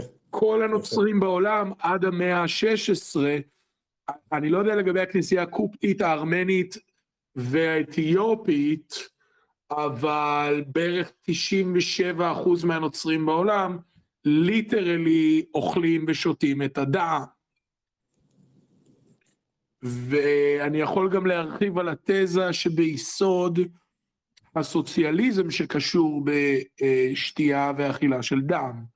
וזה נשמע כאילו אני משוגע, אבל זה לחלוטין היסטורית, גניאולוגית, אנתרופולוגית, אה, מופע, סוציאליזם הוא מופע של חילון של הטרנספיגורציה באמצעות עיכול הדם, פשוט דם המושיע הוא עתה דם המעמד, זה כל הסיפור, אבל טוב, וגם אפשר לראות את זה כשמתבוננים בזה שכל הפילוסופיה הסוציאליסטית, 99% ממנה התפתחה במדינות קתוליות, שהיו בהיררכיות על פי אצולת הדם, ושכולם עסקו כל שבוע בפולחן שתייה של דם, פשוט עם החילון, הדם עבר אה, כאמור, אותו אה, האיש, לסובייקטים אה, שמרכיבים את המעמד סלש מדינה במקום הכנסייה או האצולה.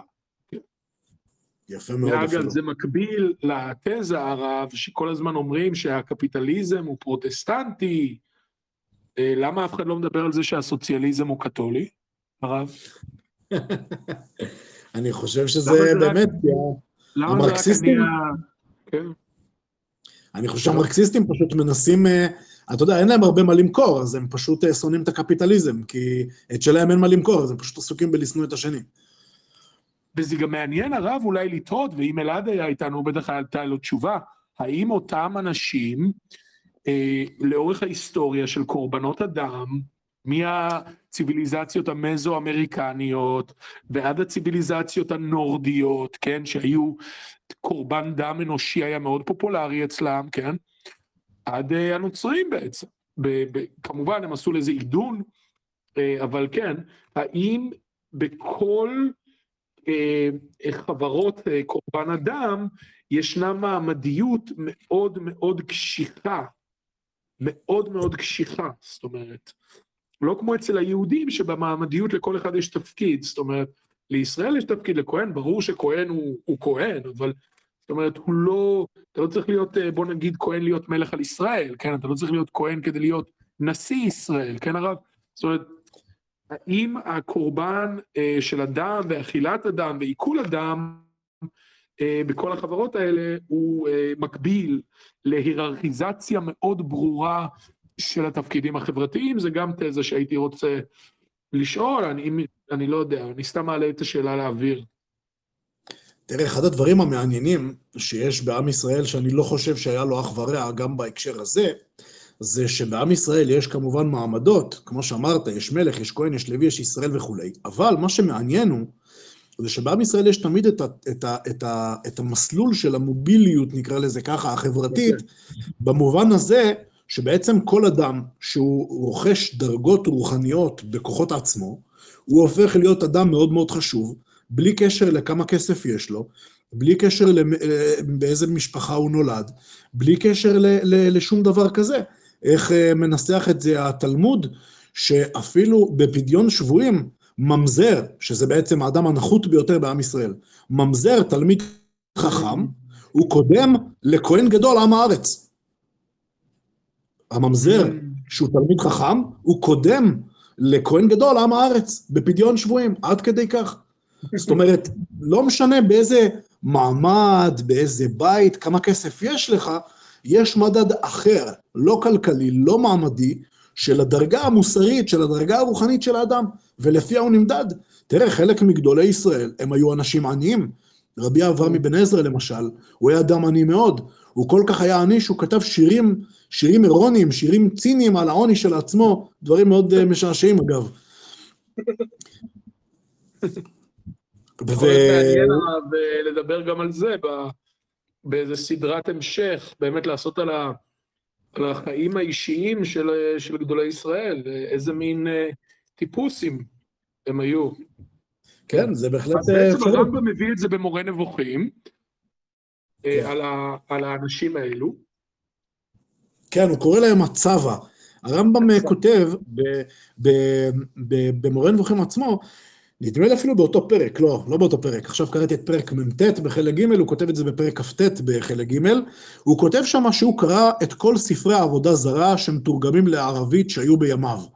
ובזכות ההבנה של הסנטימט ושל המנטליות ושל המנהגים של עובדי עבודה זרה, הוא הבין הרבה פעמים מה התורה ניסתה לעקור מבני ישראל. ככה הוא uh, מספר על עצמו. ככה הוא מספר על עצמו. אז uh, זה כיוון אחד, הסבר אחד, טעם אחד למצוות כיסוי אדם. הסבר נוסף הוא בעצם הסבר של הרמב"ן עצמו, רמב"ן, שהוא בעצם אומר שהדם, מצוות כיסוי דם, נוהג דווקא בחיה ובעוף, אבל לא נוהג בבהמה. מה, מה ההבדל? אז הוא מסביר שהדם של הבהמה נועד להקריב אותו על המזבח. וכיוון שדווקא בהמות הם הדבר המרכזי שמקריבים על המזבח, כי עופות מעט מאוד מקריבים על המזבח, חיות בכלל לא מקריבים על המזבח, אז בעצם לבהמה יש שימוש בדם להקריב על המזבח, הוא ניתן לכפר, כמו שכתוב במפורש בתורה אצלנו, בפרשתנו, לעומת הדם האחר של החיה ושל העוף, שהוא נקרא לזה ככה, לא זכה להיות מוקרב על המזבח, אז לפחות אה, צריך לכסות אותו. הסבר נוסף הוא הסבר של רשב"ם, שהוא פשוט מתייחס למצווה הקודמת, והוא אומר, בגלל שאסור לזבוח את הדם הזה לשדים, אז על ידי זה שאתה מכסה את הדם, אין אפשרות של זביחה לשדים. זה הסבר של רשב"ם. הסבר נוסף, של ספר חינוך, אומר שבעצם המטרה של המצווה הזאת היא חינוכית, כן? ספר חינוך, עניין חינוכי. הוא אומר שהמצווה הזאת נועדה כדי שלא נקנה אכזריות בנפשנו, כי לאכול בשר בעוד אדם שפוך לפנינו, ככה הוא uh, כותב, זה בעצם מקנה אכזריות, אלא קודם כל תקבור את הדם באדמה, אחר כך תאכל את הבשר. אל תאכל בשר כשמולך יש שלוליות של דם. אה, הסבר אה, נוסף אה, הוא די דומה למורה נבוכים, הסבר שכתב אותו שד"ל, והוא כותב שהוא ראה בספר של הומרוס, לא פחות, שאמונת הגויים הקדמונים הייתה להניח את הדם על הקרקע, בשביל שנפשות המתים תבואנה לשתותו. זאת אומרת, הם היו כאילו עושים חסד למתים, והם היו שופכים דם בתוך אה, אה, כלי או בתוך גומה באדמה, כדי שהנפשות של המתים תבואנה לשתות אותו. אז שד"ל אומר, כנראה שהתורה רצתה לעקור את המנהג הזה של הגויים, זה די דומה לרמב"ם, רק הוא אמר שדים, בסדר? שד"ל בשם הומרוס אומר נפשות המתים, אבל זה די דומה. Mm. הסבר נוסף שמביא שד"ל, זה שזה מין דרך כבוד לדם, כדי שלא ישתו אותו חיות, והסבר נוסף ששד"ל מביא, זה כדי שהבני אדם שרואים את זה, לא יחשבו שאולי זה דם של בני אדם, ושנשפך דם נקי בארץ ישראל, שהיא ארץ קדושה שלא ראוי לשפוך בה דם. זה לגבי הנקודה הזו של מצוות כיסוי הדם. אה, אה, כן, חמץ שעבר עליו הפסח, זה איסור? זה איסור חמור? מה זה?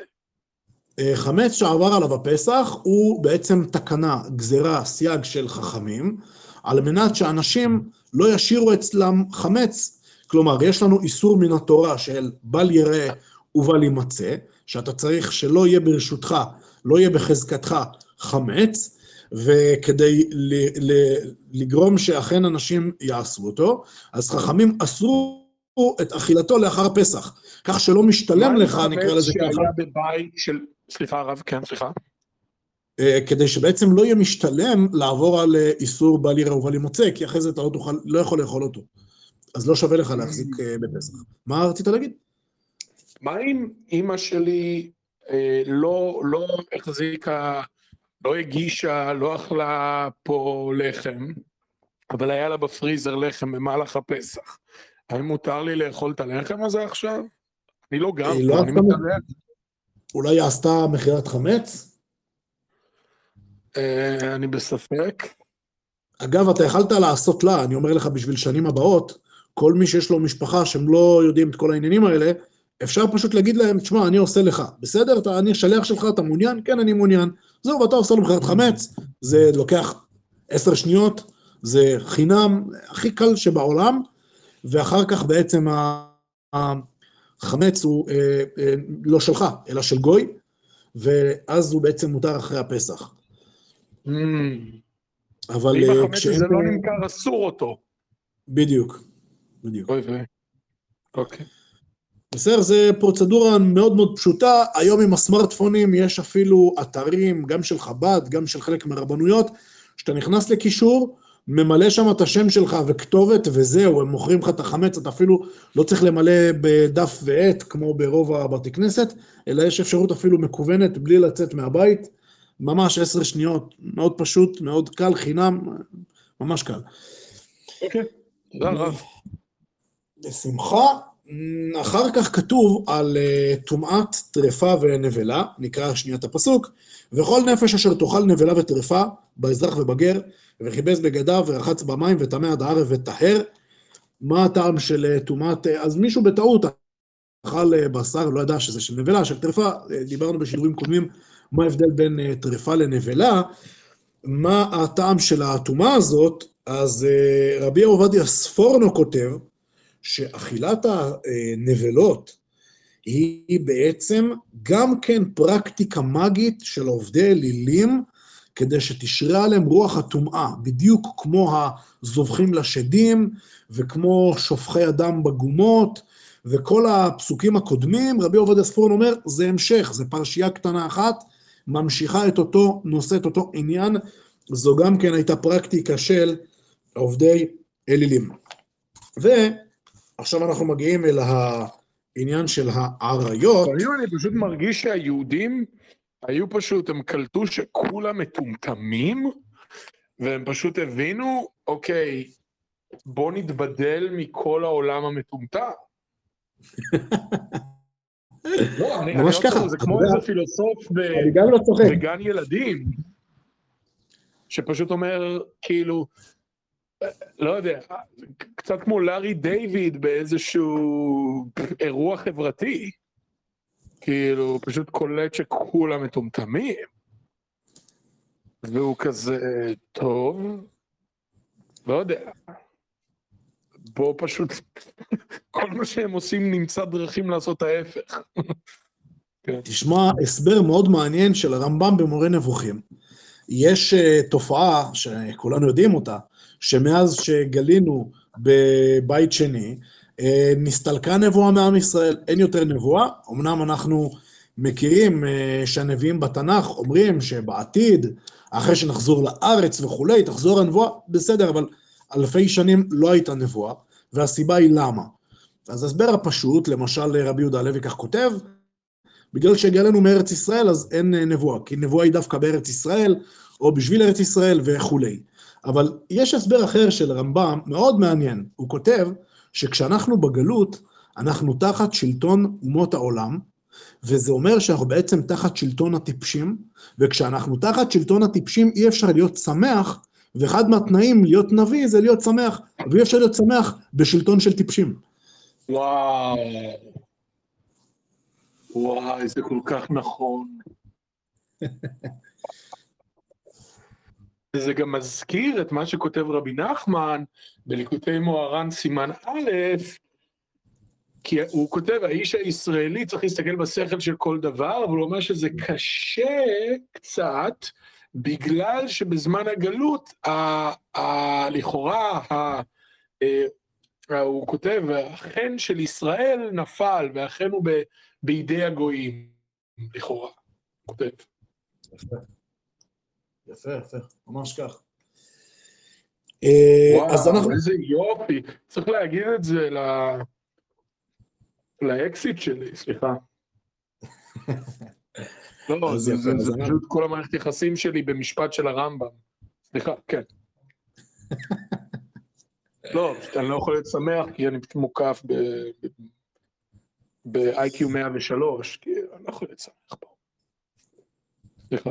וזה גם אכזריות. מי, מי זה, הפרופסור בני בראון כתב לי לפני שבוע משהו דומה קצת, שאחד מגדולי ישראל, אני אגיד לרב מיד את שמו, מדובר היה באדמו"ר בשם...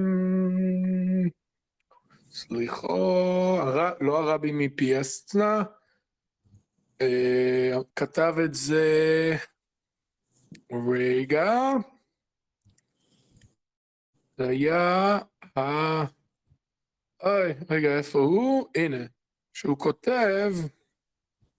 רגע. סליחה הרב, סליחה על טורח הציבור.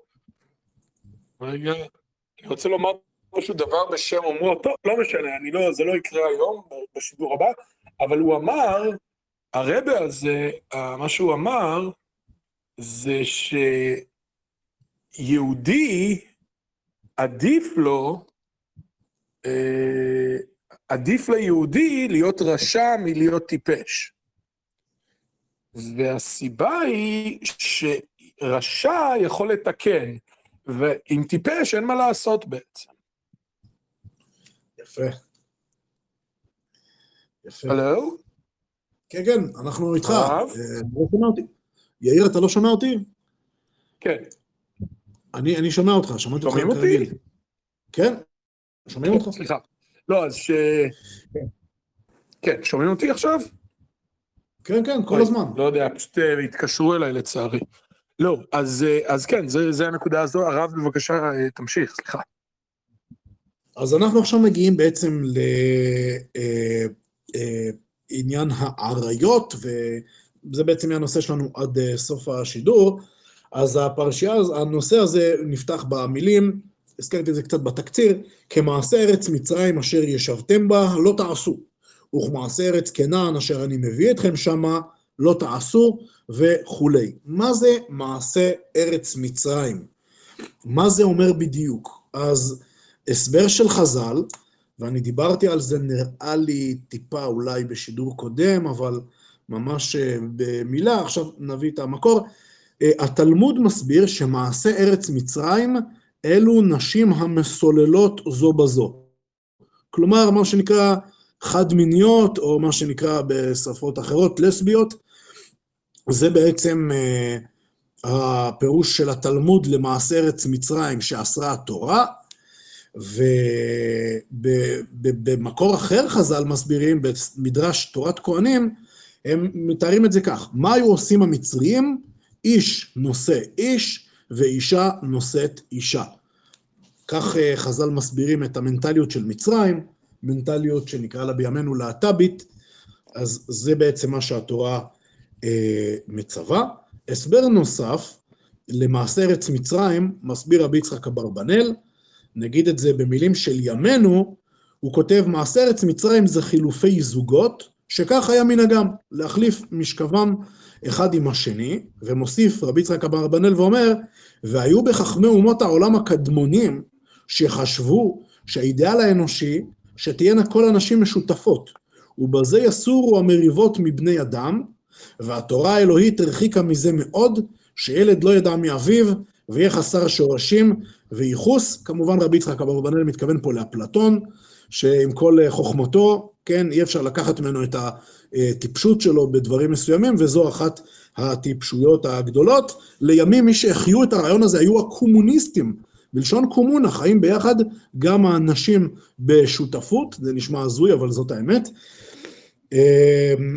הסבר נוסף למעשה ארץ מצרים, וכך מסבירים רבי אברהם בן עזרא וחזקוני, שבעצם מעשה ארץ מצרים זה תיאור של מה שדיברנו בהתחלה, העניין של השעירים וכולי, וארץ כנען זה מה שכתוב בהמשך, כל סוגי האריות, כל סוגי גילוי האריות שאסור, ורמב"ן כותב, הסבר נוסף של רמב"ן, זה שבעצם כל הגילוי עריות שכתוב בהמשך, הוא נסוב גם על הכנענים וגם על המצריים, והוא מוסיף פה משפט מעניין. הוא אומר כי המצריים היו שטופים בזימה ובכל העריות, כלומר בכל קרובות המשפחה, ובזכר ובהמה, ואז הוא כותב, והקדש, כלומר הזנות, יאיר, נראה לי המיקרופון שלך פתוח. אה, סליחה. אין בעיה.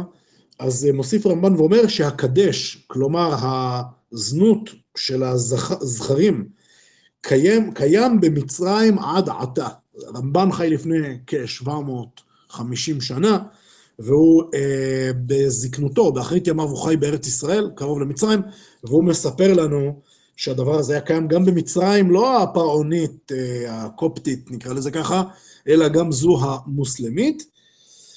אה, יש התייחסות מאוד מעניינת של האור החיים ביחס לנושא הזה שאנחנו מדברים עליו פה עכשיו. אני אקרא לכם כמה שורות, הוא כותב את זה די באריכות, אבל זה כמין תקציר אה, לא רע, אני חושב. הוא כותב ככה, האדם יכול לעמוד בהצלחה בכל המצוות, חוץ מהעריות, שזה דבר שנפשו מחמדתם. אך אם ירצה, גם בזה יוכל להצליח, בתנאי שירחיק מעליו שני דברים. הראייה והדמיון, כמו שכתבו חז"ל בכמה מקומות, שהם בעצם הסיבות לכך שאדם לא מצליח לשלוט ביצרו. ואז מוסיף אור החיים ואומר, לפי שהצדיקים ליבם מסור בידם, והרשעים הם מסורים ביד ליבם. למה? שהצדיקים משליטים את המוח על הלב, אבל הרשעים עושים להפך, משליטים את הלב על המוח, אז אומר אור החיים, זה מה שהתורה רצתה להגיד לנו כאן. אל תהיו כמו המצרים והכנענים שמשליטים את הלב על המוח, אלא תהיו כמו התורה, חוקיי ומשפטיי, כאלה שמשליטים את המוח על הלב. אמ, נקודה נוספת בהקשר הזה, זה מה שיאיר אה, דיברת עליו בתחילת השידור, ושמרתם את חוקותיי ואת משפטיי אשר יעשה אותם האדם וחי בהם, אני השם. מה זה אה, אומר וחי בהם? מה הכוונה? אז בצורה פשוטה, דיברנו על זה קצת אה, בשידורים קודמים, קצת גם היום, שבעצם מי שמקיים תורה ומצוות, יש בו חיות. כלומר, בין היתר, יש משמעות, אפילו הייתי אומר אינסופית, לכל דבר, לכל פרט, ויהיה הקטן ביותר, האפור ביותר, הפרוזאי ביותר, כל החיים מקבלים משמעות, כל פרט ופרט. אז זה הכוונה, אה, אשר יעשה, חוקותיי ומשפטיי, אשר יעשה, אותה, יעשה אותם האדם וחי בהם. אה, בנוסף, בנוסף, יש כאן גם רמז לחיים הנצחיים שאין אחרי מוות, שזה בעצם חיי עולם הבא, כמו שמפרש רש"י על פי חז"ל, ואפשר להגיד, בעקבות אה, דבריו של רבי יהודה הלוי בספר הכוזרי, זה שבעצם הוא מסביר שהא בהא תליא, כלומר, החיות בעולם הזה, כשמקיימים תורה ומצוות, והחיות בעולם הבא לאחר המוות, אלו לא שני דברים, אלא זו בעצם הדבקות הנצחית של האדם באין סוף, כבר בעודו חי בעולם הזה, וכל שכן לאחר מותו, בהיותו חי חיי נפש.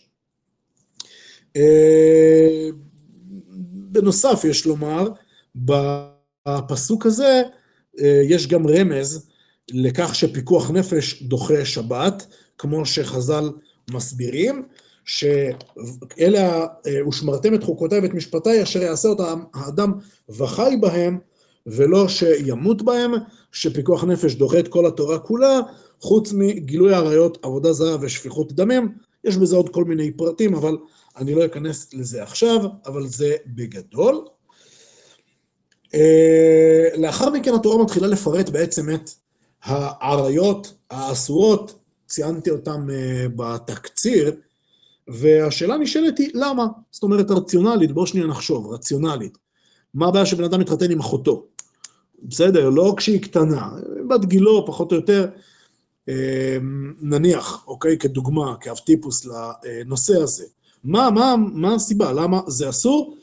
וזה לא מובן מאליו, אגב, שזה אסור. המצרים הקדמונים, כמו שקראתי מקודם, הם אה, חשבו שזה בסדר גמור אה, גילוי עריות, ואדרבה, הם רצו לשמור על האדם הטהור של שושלות המלוכה, אז הם דווקא התחתנו רק אה, בתוך המשפחה. אז מה הטעם למצוות גילוי עריות? אז רמב"ם כותב במורה נבוכים, וכך גם רבי אברהם אבן עזרא, שבגלל שהקרובות הללו, האחות, האימא, הבת, הן גרות, נמצאות, עם, המשפחה נמצאת ביחד ככה כל הזמן, אם הדבר הזה היה מותר, זה בעצם היה גורם לעיסוק אובססיבי במין, כי כל הזמן החיים היו נסובים סביב זה. ומוסיף הרמב"ם ואומר, באופן ספציפי, לגבי אמו, שזו עזות פנים לבוא על אישה שהוא חייב בה כבוד. איך אתה מצד אחד נוהג בכבוד כאימא, מצד שני אתה רואה בה כבת זוג לאישות, זה דבר שהוא לא יכול לדור בכפיפה אחת. אה, הסבר נוסף של רמב"ן, רמב"ן מקשה על ההסבר הזה של הרמב"ם, וכותב, אם העניין הזה הוא שלא יהיה עיסוק אה, נרחב באובססיבי, במין, במיניות, אז אה, איך יכול להיות שהתורה אוסרת אחות אחת, אבל היא מתירה לבן אדם, תיאורטית, להתחתן עם אלף נשים? אם הסיפור הוא אובססיביות במין, אז זה לא היה צריך להיות ככה. לכן אומר הרמב"ן, ואני מצטער שאני לא יכול להסביר יותר מזה, אני רק יכול לקרוא לכם מה הוא כותב, זה סוד מסודות היצירה דבוק בנפש. כלומר, בעצם אופן שבו האדם אה, מוליד, הוא מציאות כזאת שהוא גורם לפעולות שהן רוחניות. האישות, המשגל, היא בעצם דבר שהוא, יש לו תוצאות, יש לו השלכות שהן רוחניות, וכשהדבר הזה נעשה על ידי קרובות, הוא בעצם נעשה בדבר שהוא מעוות, בדבר שהוא לא נכון, אבל הוא קורא לזה במין אה, סוד כזה, ברמז כזה, לא מסביר את אה, כוונתו עד הסוף. הסבר קבלי יותר, אני לא נכנס אליו אה, יותר מזה, אבל הוא מוסיף טעם ספציפי לגבי אישה וביתה. הוא כותב שאם הוא, אם, אם אדם היה מתחתן עם אישה וביתה, כשישכב עם אחת, הוא יחשוב בשנייה בעבור קרבתם ודמיונם. וזה בעצם דבר שהוא גרוע מאוד, ולכן הוא אסור. אה, טעם אה, ספציפי לגבי שתי אחיות כותב ספר החינוך. הוא כותב שאדון השלום, השם, יחפוץ בשלום כל בריאותיו. וכל שכן בשלום הבריות שהטבע והשכל מחייבים שיהיה ביניהם שלום ולא קטטה ותחרות. ולכן אם אדם נישא אישה ואחותה, אז הן אמורות להיות כל הזמן מאוד אה, קרובות, מאוד מחוברות, ובמקום זה הוא יהפוך אותם לאויבות ולשונאות, וזה דבר שהוא לא יעלה על הדעת. אה, הסבר נוסף של פנקסי הראייה, הוא אומר בעצם, אני אקרא את זה ככה, זה אה, גילו, איסור עריות פועל על התפתחותו המוסרית של האדם, שהבסיס לכל תרבות אנושית זו המשפחה. לכן צריך שהאהבה במשפחה לא תהיה על בסיס חומרי של אישות, אלא על אהבה לשם אהבה. אה, הסבר נוסף של מי השילוח, האדמו"ר מזביצה, הוא כותב שהאיסור של גילוי עריות נועד כדי שאדם יצא מחוג המשפחה המצומצמת אליה הוא נולד, וישפיע ויתחבר עם משפחות אחרות. אגב, הרב, כן, בבקשה. אני מאוד אוהב את ההסבר של האדמו"ר מאיזביצה, כי המשפחה שלי מאיזביצה, אה, וב', כן, כן, וב', אמרת שאתה ליטאי אבל. נכון, אבל יש גם צד פולני. הסבא שלי ליטאי ואשתו היא מאיזביצה. אשתו של הסבא הליטאי מאיזביצה. יפה, יפה. והסבא השני הוא מוג'יצה.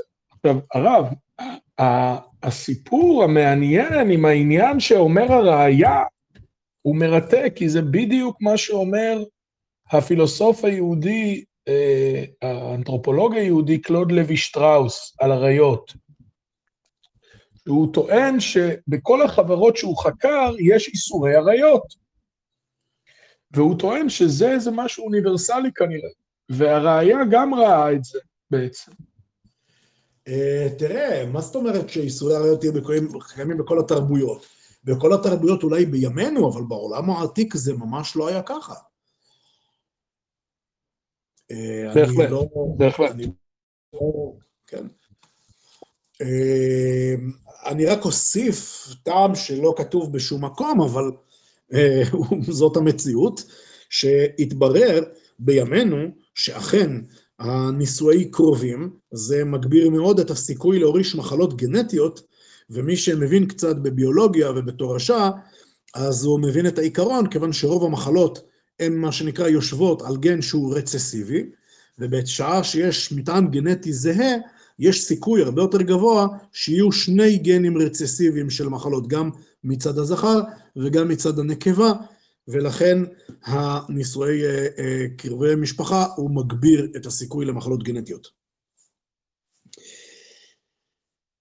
לאחר מכן, כאחד מהסוגי האריות שאסורים, זה בעצם אה, נידה. ואני אקרא רגע את הפסוק, אלישע בנידת טומאתה, לא תקרב לגלות ערוותה. אז בשידורים קודמים דיברנו על הטעמים של אה, איסור, אה, אה, של טומאת נידה, דיברנו בשידורים קודמים, לא אחזור שוב על השידורים הקודמים, אבל רק רציתי שנשים לב לנקודה אחת בעניין הזה, האופן שבו התורה מנסחת את איסור נידה פה בפרשתנו. לא כתוב כאן לא תגלה ערוותה כמו בכל האריות, אלא כתוב כאן, לא כתוב לא, ת, לא תגלה ולא כתוב לא תשכב, שזה מה שכתוב עד עכשיו, אלא מה שהיה, אה, אה, אלא, מה, אלא האופן שבו התורה מנוסחת זה לא תקרב. ועמדו על כך גם חז"ל וגם רמב"ן וגם רמח"ל ועוד, שהתורה פה בעצם באה להדגיש שזה לא רק לא תשכב, אלא זה לא תקרב, כי בכלל האיסור של התורה, כל נישוק, כל חיבוק וכל נגיעה. ובהקשר הזה, יש הערה מאוד מאוד מעניינת של החזקוני, רבי מנחם החזקוני, הוא כותב כך, רבים מאומות העולם לועגים לעם ישראל שאינם מתקרבים לאריות, שאינם מנשקים ומחבקים ואף נוגעים בנידה. אבל רק עם ישראל הצליח לשמור על איסור גילוי עריות, בזכות זה שהוא לא התקרב אפילו לעריות, מה שאין כן אומות העולם, שהם מתקרבים לעריות, ממילא הם גם באים על האריות. אז אה, זו התייחסות מעניינת של החזקוני אה, למנהג המיוחד הזה של עם ישראל. לאחר מכן, אה, גם כחלק מהאריות, כתוב, אל אשת עמיתך לא תיתן שחובתך לזרע לטומאה בה. מה כוונת הפסוק? האם לשכב עם אשת איש בלי שיצא זרע זה לא אסור? הרי ראינו רק בפסוק הקודם, שאפילו להתקרב, אפילו לאשתך שהיא נידה, אסור. אז לשכב עם אשת החבר, אם זה בלי זרע, זה מותר, זה לא יעלה על הדעת. אז מה שמסביר כאן רבי אברהם אבן עזרא, זה הסבר מאוד מאוד מעניין, והוא כותב שבעצם יש אה, אצל אומות העולם, נקרא לזה ככה, איזושהי תפיסה שיש לעשות הבחנה בין שכיבה שיש בה תאווה, לבין שכיבה שהיא לזרע, שהיא להולדה. ולכן, יש תרבויות שבהן זאתי גמילות חסדים, במרכאות כפולות ומכופלות, לעזור לאיזה זוג שאין להם ילדים, שהאישה תלך למישהו אחר שיעזור להם שיהיה להם ילדים. לכן, אומר רבי אברהם בן עזרא, התורה כותבת, אפילו אם זה רק לזרע, אפילו אם זה לא בשביל העניין עצמו, אלא בשביל ההולדה, אתה עוזר להם, כמו שנוהגים אומות העולם בעולם העתיק, לא, לא. התורה אוסרת את זה לחלוטין. גם אם יש לך מניעים חיוביים כביכול לדבר הזה.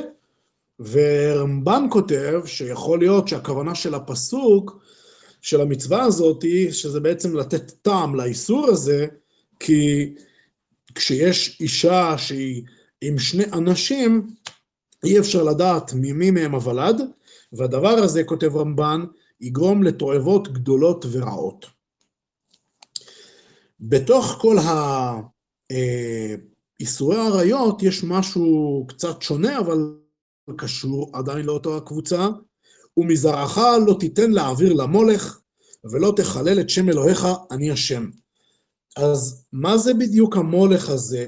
מה בדיוק התורה אוסרת לעשות? אז חז"ל מסבירים, ככה מביא גם רש"י, שזאת עבודה זרה של אש. מה בדיוק האופן שבו הפרקטיקה הזאת אה, אה, נוהגת? אז רבי אברהם בן עזרא מביא שלוש דעות.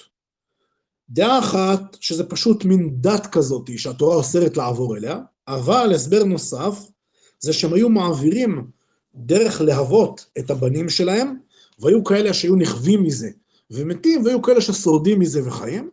אבל הסבר שלישי שמביא רבי אברהם בן עזרא, זה שזאת הייתה עבודת אלילים שבה היו ממש שורפים למוות את הבנים שלהם. ורמב"ן, לאחר שהוא מתייחס, מביא את הדברים הללו של רבי אברהם בן עזרא, הוא מוכיח מהתנ"ך בכמה מקומות, ושכך גם דעת חז"ל, שהמולך הזה באמת, העיקר, הפירוש המרכזי, זה שזאת הייתה עבודה ממש, שהיו ממש שורפים את הילדים ממש, ובהקשר הזה מעניין, בדיוק אה, היום אה, בערוץ קונספיל, אלעד פרסמן העלה את הבוהמיאן גרוב, ששם גם כן הם מקריבים, אה, שורפים קורבן, שם זה אה, בצורה אה, הדמיה, לא, לא בן אדם באמת, אבל העיקרון הוא אותו עיקרון, להקריב לפסל גדול איזשהו קורבן אדם ולשרוף אותו, מעניין, יצא בדיוק בפרשתנו. ומה שנוסיף כאן רבי עובדיה ספורנו, זה שהתורה בכוונה מצווה את הציווי הזה, למרות שהוא חלק מכל איסור עבודה זרה. אז למה התורה טורחת לציין איסור בפני עצמו על מולך? נו, זה חלק מהעבודה זרה שכתובה הרבה פעמים. הוא אומר כי שהבן אדם לא יחשוב שבגלל שאנחנו, בני ישראל, מקריבים רק בהמות, אז העובדי אלילים שמקריבים למולך בני אדם, אולי יש להם מעלה יותר עליונה מבחינה רוחנית, אומרת התורה, לא, לא, זה דבר מאוס בעיני השם, אין להם שום מעלה ושום דבר. זה דבר שהוא גרוע כמו כל עבודה זרה אחרת. אה, דבר נוסף שיש לנו בייסורי עריות זה ואת זכר לא תשכב משכבי אישה, תועבה היא. אז מה הטעם של משכב, איסור משכב זכר? אה, הרבה כתבו בכיוון דומה, אני אקרא לכם מה כותב רמב"ם, איסור זכר מבואר מאוד, אחר שהעניין יוצא חוץ לטבע, ולבקש ההנאה לבד, באופן דומה רמב"ן כותב, אני קורא בדילוגים, כי הוא דבר נתעב ואיננו בקיום המינים, אה, באופן דומה אה, לקח טוב, כותב דבר מעניין, אומר, ואת עברו כתוב יותר מן החמור, שהחמור אינו בעל חמור, אלא על הטון, וזה התעיב דרכו יותר מן החמור ומכל שאר בהמה ועוף. מי כותב, הרב, הרב, מי כותב דרך הקיום, הרמב"ם? מי כותב מה? את הביטוי על דרך הקיום. אה, איננו בקיום המינים, זה רמב"ן. רמב"ן.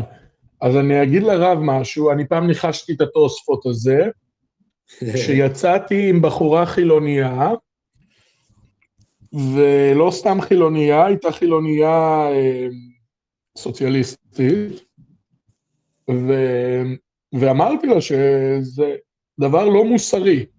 ואז היא אמרה, מה, על מה אתה מדבר? אמרתי לה, תחשבי על זה כמו עמנואל קאנט, כן, להבדיל. אם כולם היו נוהגים כך, שזה הרי הצו הקטגורי, תנהג כפי שהיית רוצה שכולם ינהגו, אז לא היה קיום לבני אדם. יפה מאוד. ועכשיו אני רואה שרמב"ן, שהוא כמובן היה הרבה יותר חכם וצדיק וקדוש כנראה מעמנואל קאנט, למרות שעמנואל קאנט, לא יודע, הוא חכם גדול, אומר אותו דבר, זה לא מן הקיום. אם כולם ילכו במשכב הזה, לא יהיו בני אדם בסוף. יפה, יפה מאוד. אה, באמת אה, תשמע את הניסוח של החינוך, של ספר החינוך, הוא כותב כך: השם חפץ ביישוב עולמו, לכן ציווה, לבל ישחיתו זרעם במשכבי הזכרים, שאין בדבר תועלת פרי, מלבד שעניין אותו טירוף נמאס ומכוער מאוד בעיני כל בעל שכל. והאיש שנברא לעבודת בוראו, לא ראוי להתנבל במעשים מכוערים כאלה, כמצוי בארצות הישמעאלים עד היום, מוסיף ספר החינוך. כן. וואו, וואו, וואו, וואו. ו- ו- ולהוסיף, אני מצטער, אבל זה פשוט uh, תענוג פה לשמוע את הדברים האלה, כי עד היום ידוע ששם אצל הערבים, באפגניסטן ידוע הדבר הזה, והדבר הזה ידוע פה גם בארצות המזרח התיכון, שהם אצלם זה דבר שהוא, uh, זה, זה משהו שכולם עושים ולא מדברים עליו. בדיוק. בדיוק. וואו, ומתי הוא, הוא כותב את זה, אגב? החינוך חי בערך דור אחד אחרי רמב"ן, שזה לפני כ-730-720 שנה. מטורף. מטורף. אפשר ממש לקבל דוקטורט באנתרופולוגיה ערבית מכתבי אה, אה, ראשונים, אחרונים וחז"ל, זה, זה מדהים. אני מסכים, רוב הדברים שאני יודע על האסלאם, אני פשוט למדתי מתוך הכתבים של רמב"ם ורמב"ן ורבי יצחק אברבנאל וריאל וכדומה. הם אה, מתעדים, אתה יודע, זה היה השכנים שלהם. זה השכנים שלהם.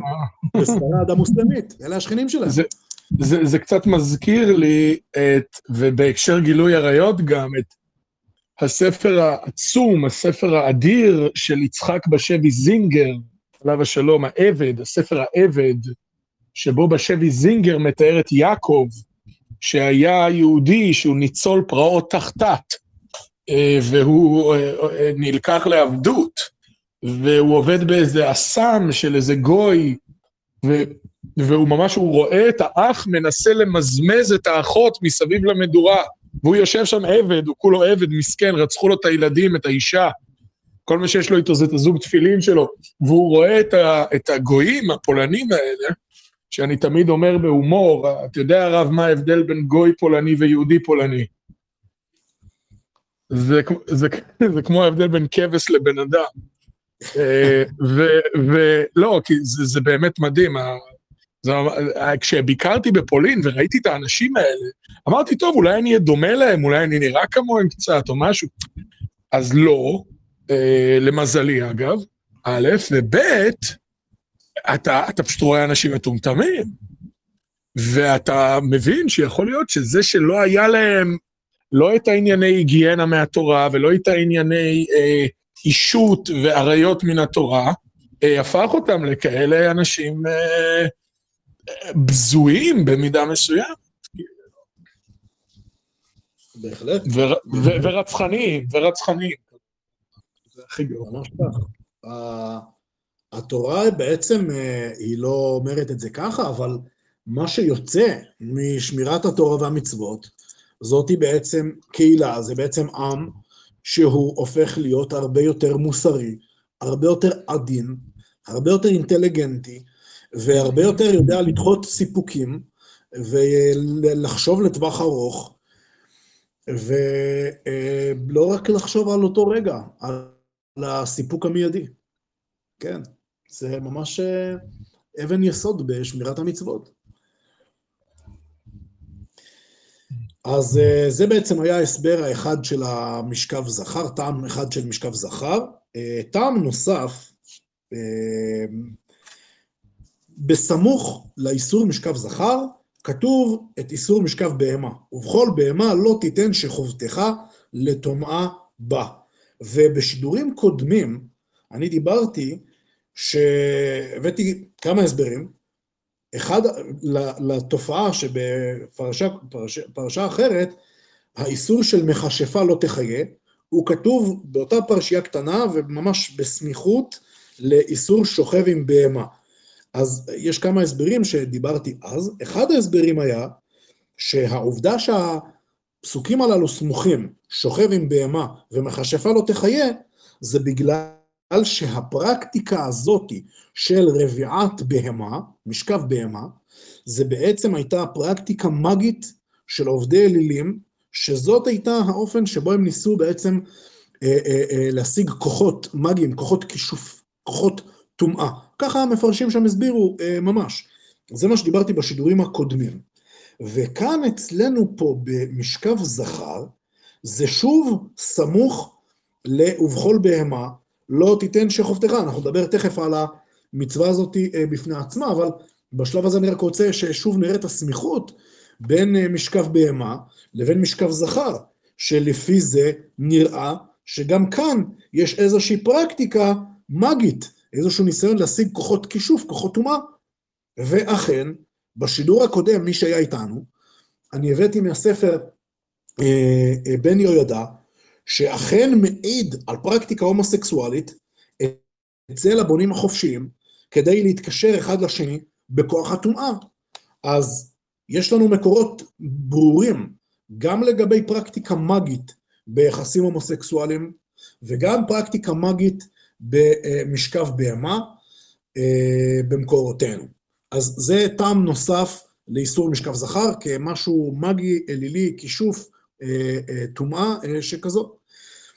הסבר נוסף, לא שלי, אלא באחד השידורים, אלעד פרסמן אמר, זה לא היה נושא שלנו, הוא אמר את זה כבדרך אגב, אבל אני משלים את התמונה בדברים שהוא לא פה היום, אז אני אומר בשמו, אם הוא ירצה, הוא יכול להרחיב יותר פעם אחרת, אבל בשידור ההוא הוא הרחיב, שבעצם הנורמה היוונית, לא רק יוונית, אבל גם יוונית, הפדרסטיה, אה, שבעצם הייתה ניצול של קטינים, בין היתר יחסים הומוסקסואליים, שכתבו עליה בשלילה, אה, אפילו חכמי יוון הקלאסית עצמם, ואלעד אלעד עמוד מספרו של אריסטו, שהוא מדבר על הנזקים הגדולים על נפש הילד שמנוצל מינית על ידי מבוגר, אז אלעד בא להגיד שההומוסקסואליות תמיד בכל החברות באה ביחד עם פדופיליה.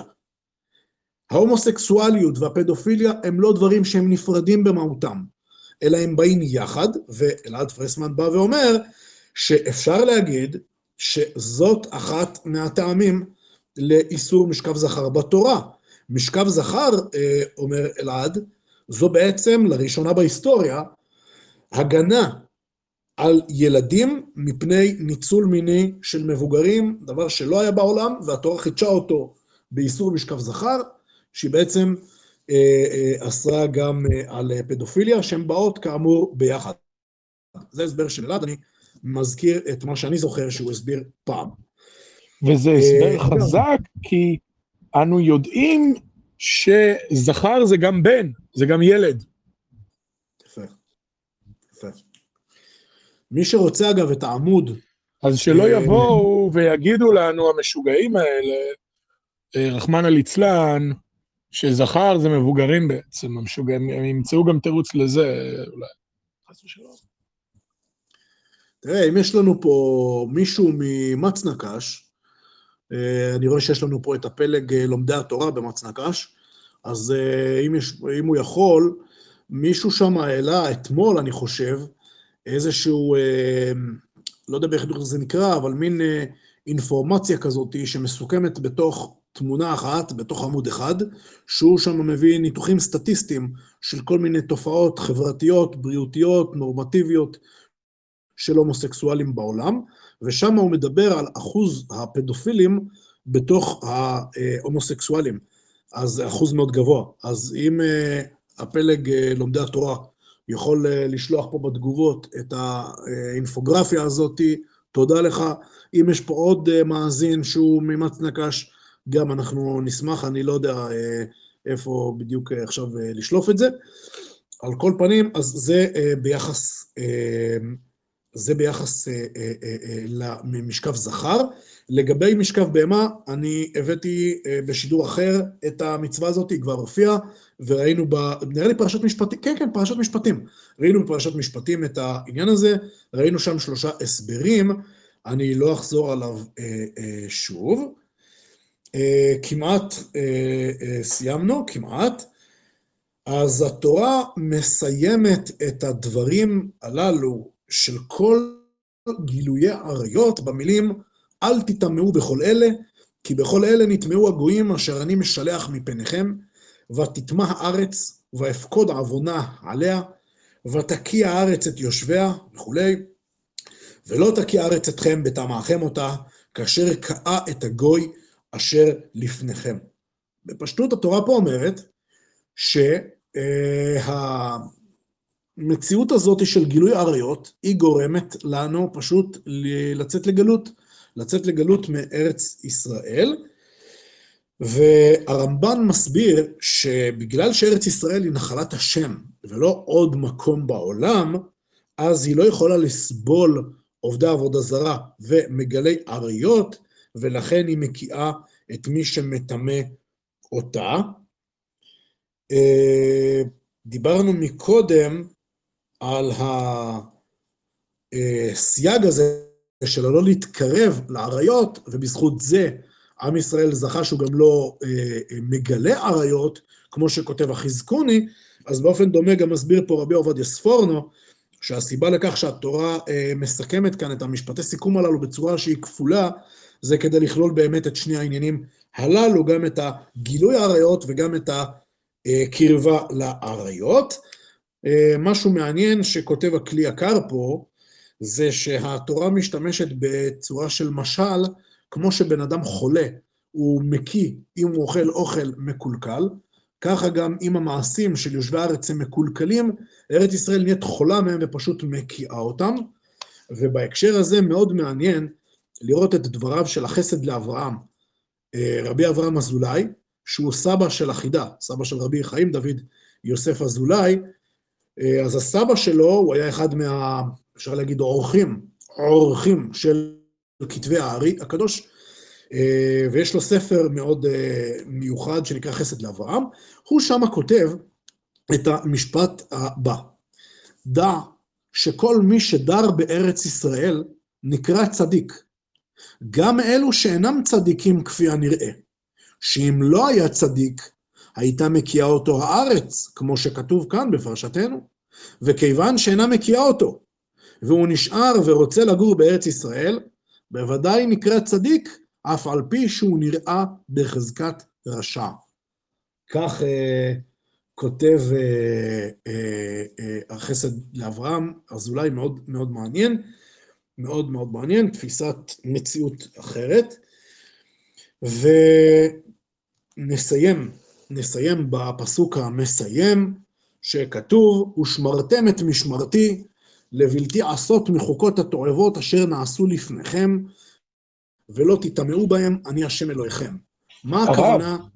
הרב, כן, יכול להיות שיש פה רובד, רובד עמוק יותר, כי הרי כתוב גם בגמרא, שכל מי שבארץ ישראל הוא שרוי בלא עוון, נכון?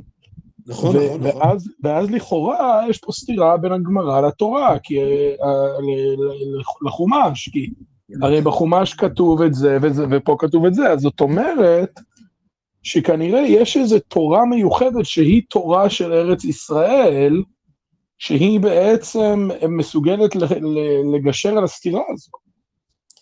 Uh, תראה, אני יודע שלא התכוונת לזה, אני פשוט עם הזמן פיתחתי סוג של רגישות למושג תורת ארץ ישראל, כי יש אנשים שלקחו אותו למקומות, לקחו את המושג הזה למקומות קצת מעוותים, ואני, אני, אני יודע שאתה לא התכוונת לזה, אני פשוט, uh, יש לי איזושהי סלידה מהמושג הזה, אבל אני בהחלט מבין למה אתה מתכוון.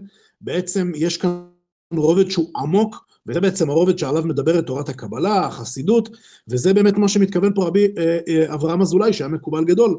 הוא בעצם אומר שיש רובד עמוק של אנשים שהוא אה, לא כמו שהם נראים, כי, האדם יראה לעיניים והשם יראה ללבב, והוא אומר, אם התורה אומרת לך שמי שרשע, הארץ מקיאה אותו, אז זה אומר שמי שחי בארץ ישראל, זה אומר עליו שהוא לא באמת רשע.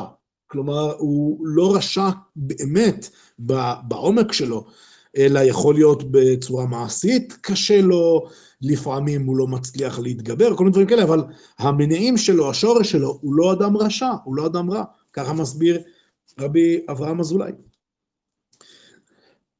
סליחה, אז אה, נקודה אחרונה לנקודות להרחבה להיום, זה שהתורה אה, מסיימת את הפרשה כאן במילים ושמרתם את משמרתי לבלתי עשות מחוקות התועבות אשר נעשו לפניכם וכולי.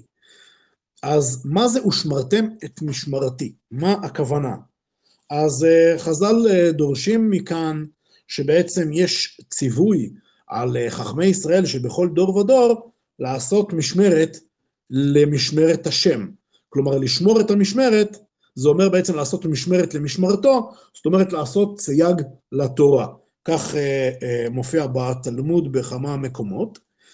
אבל הסבר נוסף, לא בתלמוד, אלא בתורת כהנים, רש"י מביא את זה, זה שבעצם התורה כאן מצווה את בית הדין לאכוף את כל הדברים האלה, את כל התועבות האלה, את כל הגילויי אה, העריות שמתוארים כאן, לדאוג שזה יתקיים על ידי עם ישראל.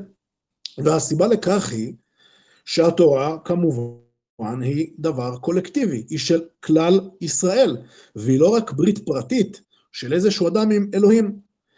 ומה שאני רוצה לומר כאן לסיום, זה שהסיסמה, שכולנו מכירים אותה, חיה ותן לחיות, או כל אחד יעשה מה שהוא רוצה, זאת אולי המציאות, ואולי אין לנו יכולת, נכון לעכשיו אין לנו יכולת לשנות אותה, אבל אסור להפוך את הסיסמה הזאת לאידיאל. ביהדות המשפט הזה הוא לא אידיאל, הוא מציאות של דיעבד, הוא מצב נתון,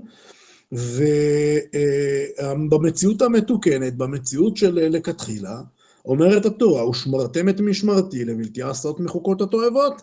כן, אנחנו לא אומרים שכל אחד יעשה מה שהוא רוצה. אה, כמו המשל הידוע שמופיע בחז"ל, שאם יש ספינה ומישהו שוכר שם סוויטה, הוא לא יכול להחליט שהוא רוצה לעשות לעצמו חלון קצת יותר גדול ולקדוח בתא שלו, כי הוא יטביע את כל האונייה.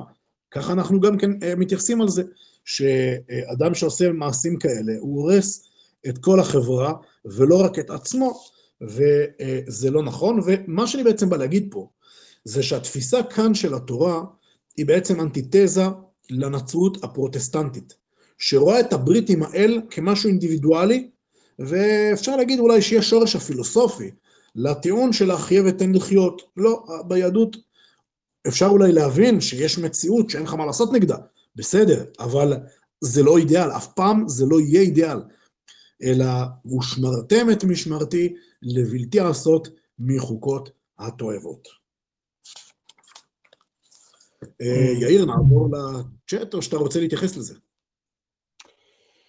כן, כן, כן, כן. אה, אה, אני, אני, לנקודה האחרונה אני איבדתי ריכוז, פשוט גבול כמה אני מסוגל להחזיק כאלה דברים גבוהים, אפילו עם כל ההשכלה, אין כמו התורה לחדד את המוח, לא יעזור. הנקודה האחרונה, הרב, אני פשוט, אם תוכל עבורי רק לחזור עליה, אני מתנצל. בטח, בטח, בטח, ברור. מה, מה בדיוק אה, העניין של ה"ושמרתם את משמרתי"? כן. בשמחה. אז התורה כאן מסיימת את הרצף של כל איסורי גילויי עריות במילים ושמרתם את משמרתי. והשאלה נשאלת היא, מה הכוונה ושמרתם את משמרתי? אז יש, אה, הבאתי שתי דרשות של חז"ל. דרשה אחת, מופיעה בתלמוד, בעצם אומרת שצריך לעשות סייג לתורה.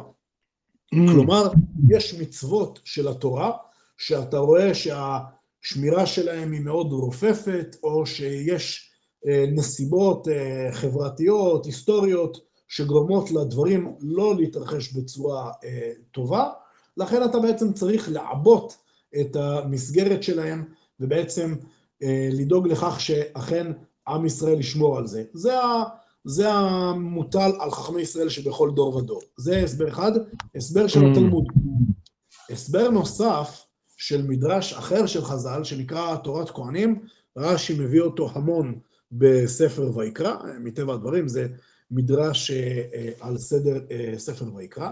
המדרש במדרש תורת כהנים אומר, ושמרתם את משמרתי, בעצם התורה באה פה לצוות את בית הדין להגיד לו, תשמע, אל תגיד לבני ישראל, טוב, אתה רוצה להיות רחוק מאלוהים, טוב, אתה רוצה להיות רשע, בסדר, כל אחד יעשה מה שהוא רוצה. לא, בית הדין אמור לדאוג שאכן עם ישראל לא יעבור על גילוי העריות. יש כאן מצווה על בית הדין, אז אני רק אמרתי שהתפיסה הזו של חיה ותן לחיות, שאנחנו הורגלנו לקבל אותה כתורה מסיני, אז זה לא תורה מסיני, אלא תורה ממרטין לותר, יימח שמו האנטישמי אה, הזה, שבעצם, אה, הוא בעצם מדבר, הנצרות הפרוטסטנטית בעצם מדברת על זה שהברית היא בין האדם הפרטי, בין האינדיבידואל לבין אלוהים. אין משהו שהוא כללי, אין אה, כלל ישראל, אין מציאות של בית דין, לכן גם היררכיות התפוררו וכולי וכולי, לא צריך לספר להיסטוריון כמוך את הקשר בין הפרוטסטנטיות לבין התפוררות היררכיות אחרות רבות. אז אני רק אמרתי שמה שנאמר כאן זה כמין אנטיתזה לנצרות הפרוטסטנטית, mm. והתורה כאן אומרת שאין דבר כזה חיה ותן לחיות. בית הדין כן מצווה לאכוף את החוקים האלה. רק הוספתי ואמרתי שאני מבין שיש מציאות שבה אי אפשר לעשות את זה, ואין לנו כוח ואין לנו סמכות וכולי. אבל אני רק אומר, בואו לא נהפוך את המציאות הבדיעבדית הזאת למציאות של אה, לכתחילה, זה הכל. כן, וזה באמת אולי גם, והנה, אני, אני כן רוצה להתייחס, תודה, תודה רבה הרב, שאנחנו צריכים להבין, גם בחיים שלנו כיום בישראל, שגם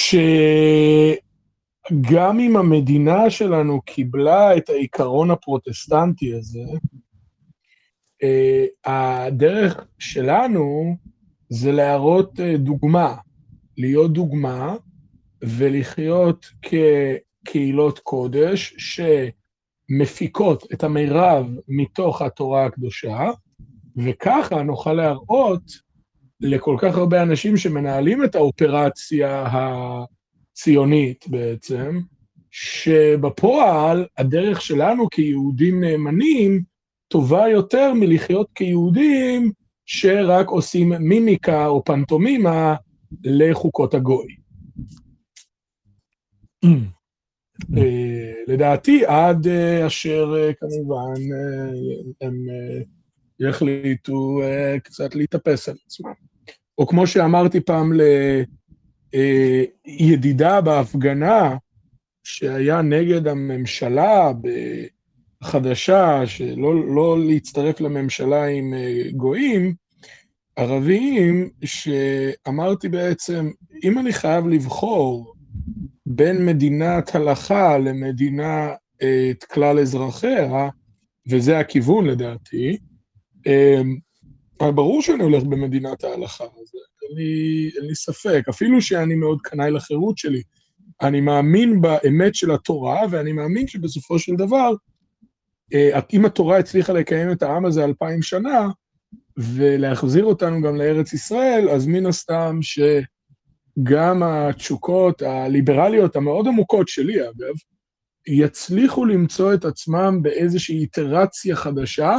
אני מוכן לעשות את ההימור הזה כדי שהעם היהודי ישרוד, כי זה מה שצריך לדעתי. אבל זה ככה בהקשר של כל האיסורים והחוקים והתקנות המבריקות האלה. אמ, ש... וזה גם התורה שלנו, זה לא, זה לא של איזה מישהו שיושב שם למעלה. אגב, הרב כל הזמן מדבר על הרעיון הזה, שהקונספט של אלוהים שיש לנו היום הוא כבר נוצרי, לצערנו הרב, אצל הרבה אנשים. ובמובן הזה, אם אנחנו נצליח אה, לחזור לתורה ולהבין את אלוקים מתוך התורה, אנחנו נבין שאין פה באמת עניין של כפייה, כי לכל יהודי בעצם יש את היכולת אה, לחדש בתפיסותיו את אה, השם יתברך, אם הוא מספיק חכם, פחות או יותר כמובן. ועכשיו אה, לחלק השאלות. שוב, אני לא, אני, אני פשוט מרגיש שהגענו לנקודת אל-חזור, אז אני אומר את הדברים. וכן, ואני גם, אני גם לא אחת מדבר על אוטונומיה יהודית מן הסתם, כי אני, אני בעד שלום, וכאילו אולי שייתנו לנו אוטונומיה יהודית פשוט. היי, כבוד הרב. אה, אבל הרב לא אהב את זה, הרב, כשאני הזכרתי את זה, הרב אה, אמר אה, שאני נותן תחמושת לשב"כ. כן, אני אומר שיש אנשים שם שנהנים מאוד לראות דם של יהודים על הרצפה. יש אנשים שנהנים מזה. כן, זה נכון. היי, כבוד הרב. זה בהחלט. רציתי לשאול אותך בשאלה ששאלתי בעבר, מה לגבי משכב אישה עם אישה? מה הדינים עליהן? אמרת שמשכב אישה עם אישה אסור כדין מעשי מצרים, ואשמח לשמוע על מה מדובר ומה הכבוד. אז... כן, אני חושב אה, שהרב התייחס לזה שם. כן, כן, כן, כן, אני אה, בהחלט דיברתי על זה. אה, מדובר אכן, ככה התלמוד מסביר את המעשה ארץ מצרים, ש... אה, במצרים כך נהגו, אישה מתחתנת עם אישה. ולפי חז"ל זה כוונת התורה וזה איסור מן התורה על משכב אישה עם אישה, בהחלט.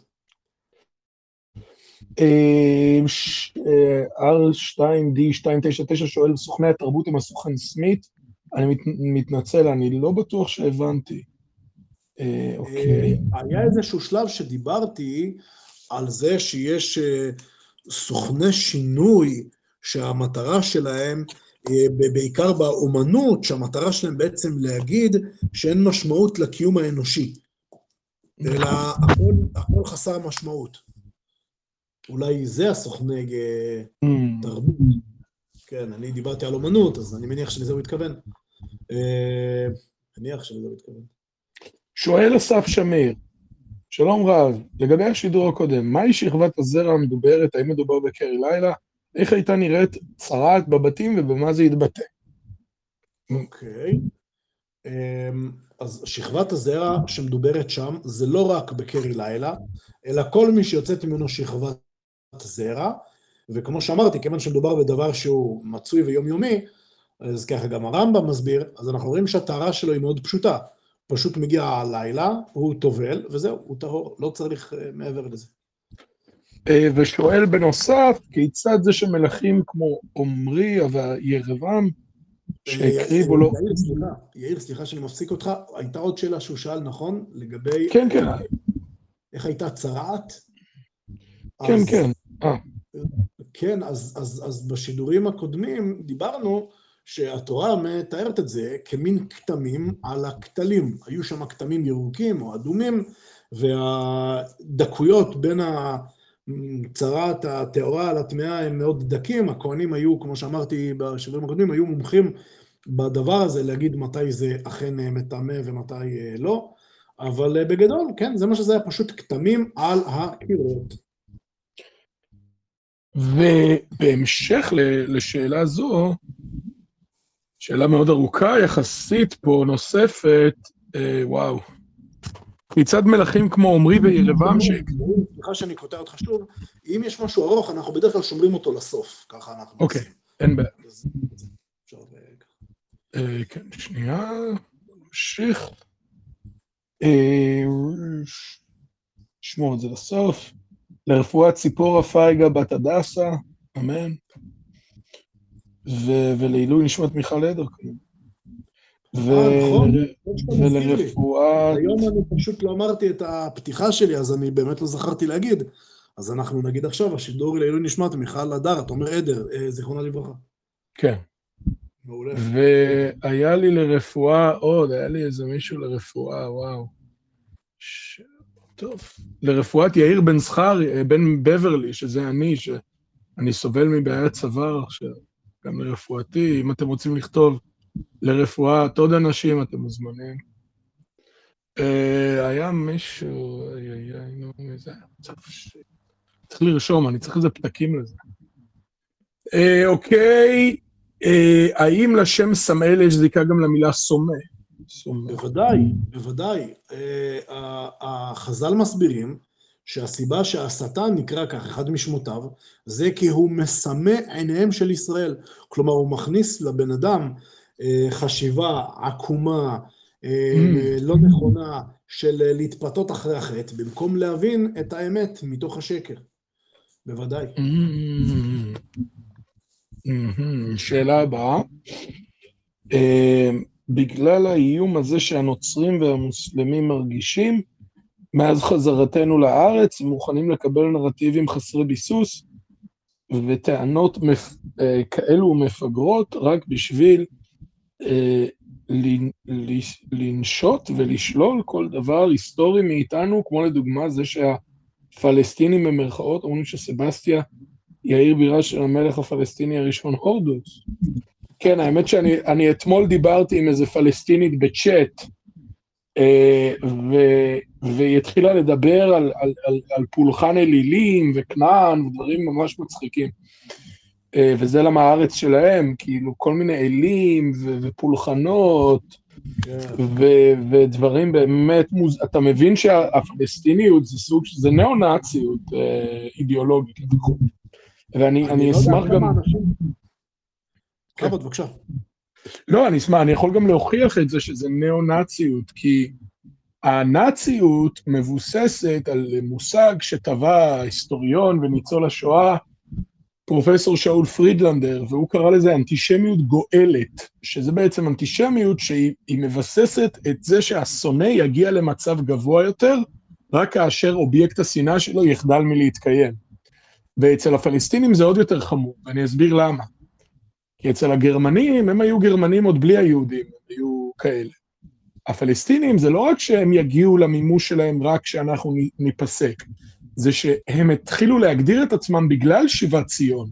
ואז בעצם אתה מבין שהם רוצים לעשות לנו ג'נוסייד, כי הם טוענים שתופעה שלאורה בכלל הם נוסדו, הם יגיעו לשלב גבוה יותר רק שאותה תופעה שלאורה הם נוסדו תפסיק להתקיים. וזה למה האמנה של אש"ף, של פת"ח, והאמנה של חמאס הם אותה אמנה. אין הבדל ביניהם, זה, זה באמת אותו סיפור. ובשניהם יש דיאלקטיקה חסלנית לגוף היהודי, לפחות בארץ ישראל, אולי אצל הנאצים זה היה בכל העולם, אבל אה, זה אין ספק.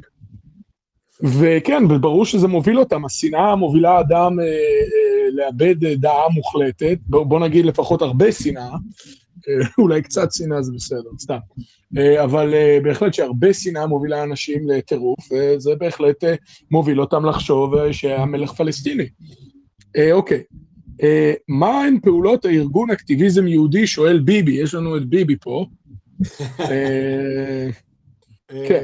אני אגיד לך, אנחנו באקטיביזם יהודי, אנחנו בעצם קבוצה של רבנים צעירים, שאחרי הרבה שנים בבית המדרש, החליטו להיות בבחינת ופרצת, אנחנו בעצם אה, רוצים להשפיע, אה, לחבר כמה שיותר אנשים מעם ישראל לבית המדרש. האופן שבו אנחנו מתמקדים זה בעצם לזהות כל מיני גורמים, אנשים, דמויות, ערוצים ברשתות החברתיות בכלל, בפרט בטלגרם, שזה בערך הפלטפורמה החופשית היחידה שיש, ואנחנו בעצם חוברים אליהם ויוצרים איתם כל מיני שיתופי פעולה. למשל יהדות ליהודים, זה שיתוף פעולה שלנו באקטיביזם יהודי עם ערוץ קונספיל, גם עם אלעד פרסמן, גם עם אה, יאיר קליינבאום, ויש איתנו פה גם בשידור את כרמל ליכטנשטיין נראה לי, אז הוא אה, אה, גם כן אה, אה, אה, חבר שלנו. מה שאנחנו בעצם עושים, זה, זה אקטיביזם יהודי, זה הארגון שלנו, אקטיביזם יהודי. כבוד הרב, תודה רבה. כבוד הרב, נכון, נקודה חזקה עם הסתרת אדם, היא למעשה מעשה הומני. כמו האיסור לא לבשל גדי בחלב אמו. כותב R2D299, אה, שזה כנראה השם של הבן הבא של אילון מאסק או משהו. כי אילון מאסק נתן לבן שלו איזה שם כזה של רובוט. הרמב"ן נותן הסבר קבלי יפהפה שמעודכן לעניין הגנטי משום שחשש לדבוק בנפש זה כמו לשכפל דנ"א. אה, אה, כמו שאמרת, שהרמב"ן אומר משהו שהוא חידתי, נראה לי שהיהודי היקר הזה בא להסביר מה, מה התכוון רמב"ן. אז הוא בעצם אומר שכשהוא מדבר על סודות היצירה דבוק בנפש, אז כאילו אם הבן אדם הוא שוכב עם אחותו נניח, אז הוא בעצם משכפל את הנפש שלו, מדביק את הנפש שלו, ככה אני מבין. אה, נראה לי שהבנתי מה הוא אומר, אבל אשמח לתוספת ביאור. אה, אם כבר הוא אה, ככה בעניין הזה, אני אגיד לו שאני באמת תכננתי להסתכל במפרשים של הרמב"ן, כן, כידוע גם לרמב"ן יש מפרשים, אבל לא, לא הספקתי להגיע לזה, אז לא, לא בדקתי את זה עדיין, אבל אם הוא יכול לקצר לי את התהליך, אני אשמח. מרתק. אה, מרתק. כותב כרמל ליכטנשטיין, אגב, בקשר למחלות גנטיות, בגלל שבקהילות אשכנז במזרח אירופה חיו בקהילות יחסית סגורות, עד היום השתמרו מוטציות גנטיות. כל, כל, בכל, בכל קהילה יש מוטציות גנטיות למיטב ידיעתי, לא? כן. כלומר, אני, אני זוכר שבכל בכל ההריונות של ילדיי, אז תמיד בבית חולים יש להם כל מיני בדיקות שהם בודקים מאיזה קהילה אתה בא, ויש להם כל מיני בדיקות כאלה ואחרות. ברוך השם, אצלנו כל הילדים בריאים, אבל למיטב ידיעתי, כל הקהילות יש להם איזה שהן נכון. מוטציות גנטיות. בהחלט. יכול להיות שקרוב ו... מתכוון שיש להם אחוז גבוה של מוטציות גנטיות. אמ, וכן, כן, בהחלט. וכותב אה, R2D, אני, אחי, אני לא אקרא את השם שלך, זה פשוט ארוך. אני אקרא לך R. אה, כותב, גם אליסטר קראולי עשה משכב בהמה על מנת לקבל מהיד השמאלית כוחות מאגיים. יפה. יש פה, יש פה הרב, משהו ממסכת עבודה זרה, אני לא ממש רואה, אני, אני רואה עכשיו, וכתוב פה, וידע דעת עליון, אפשר דעת בהמתו, לא הווה ידע דעת עליון, מי הווה ידע, מהי דעת בהמתו, לא הווה ידע, בעידן דחזו לדהווה רכיב חמריה, אמר עולה, אמר עולה, מאי תאמה לא רכבת, הסוסיה אמר לב, ברית בה שדי לי ל. אה, מיד, ותאמר האתון, הלא אנוכי אתונך, אמר ל, לתעניא בעלמא, אמר ל, אשר רכבת עליי, אמר ל, קראי בעלמא, אמר ל, מעודך ועד היום הזה, ולא עוד, אלא שאני עושה לך רכיבות ביום ואישות בלילה, אה, יפה. כתיב אחא, הסכן הסכנתי וכתיב הטעם ותהי לו סוכ- סוכנת. אלא מאי? ויודע דעת עליון שהיה יודע לכוון אותה שעה שהקדוש ברוך הוא כועס. כן, סליחה. כן, יפה, זה עוד עניין. אז בעצם אה, מה שמתואר פה בתלמוד, זה דוגמה לעיקרון הזה, שבלעם, שהיה מכשף גדול, התלמוד מתאר אותו שהיה שוכב עם האתון שלו. כן, זה, זה, זה בעצם מה שהוא רצה להביא פה, עוד הדגמה למשכב בהמה, זו דוגמה טובה. אני גם זוכר את זה בפרק חלק. אני אחפש את זה בפרק חלק, אני גם יכול לשלוח את זה.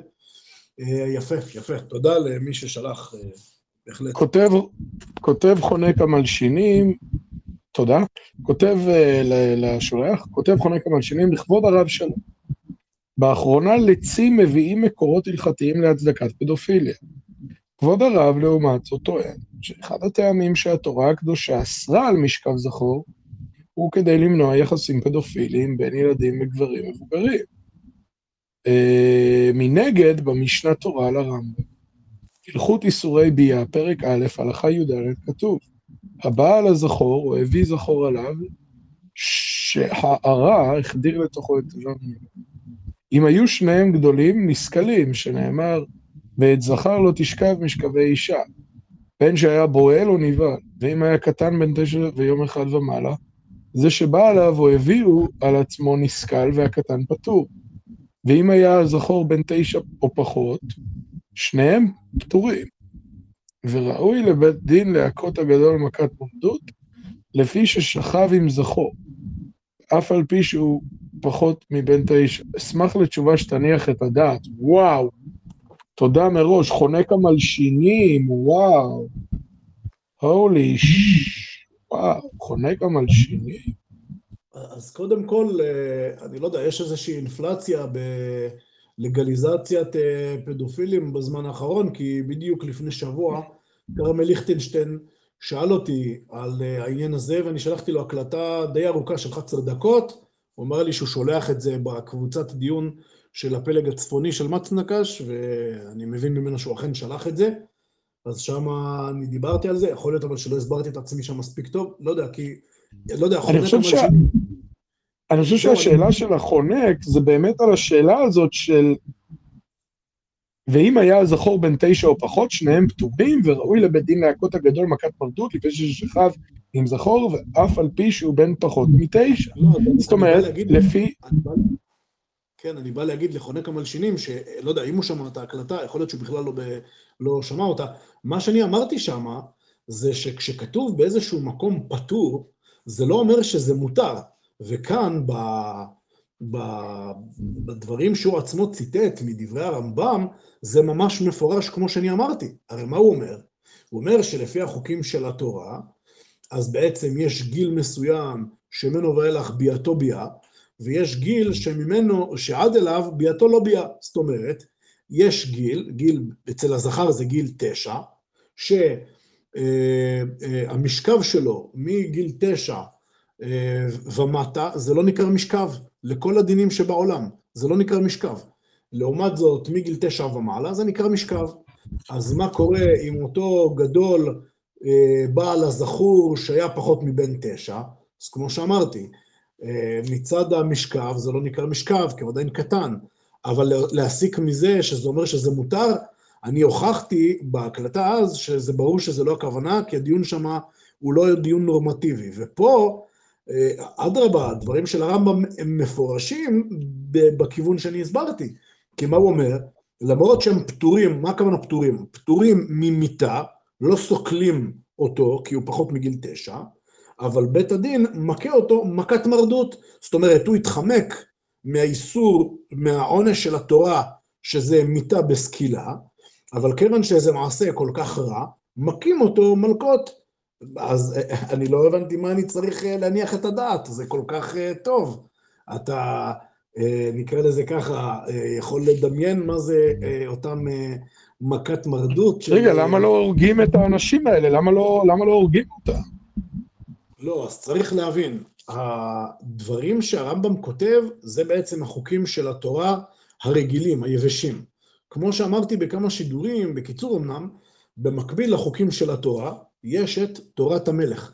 המלך, כמו שכותב הרמב"ם בהלכות מלכים, על פי התלמוד, המלך עונש שלא מן הדין ומכה שלא מן התורה, ואם יש איזשהו צורך, למשל למגר מכה, למשל כזאת של פדופיליה, אז בית הדין מלקים אותו מכת מרדות, ואומרים למלך, אנחנו את החוקים של התורה עשינו, עכשיו כתקנה של החברה, תעשה אתה מה שאתה יכול לעשות, והוא יכול להרוג אותו, וגם דברים אפילו יותר חמורים.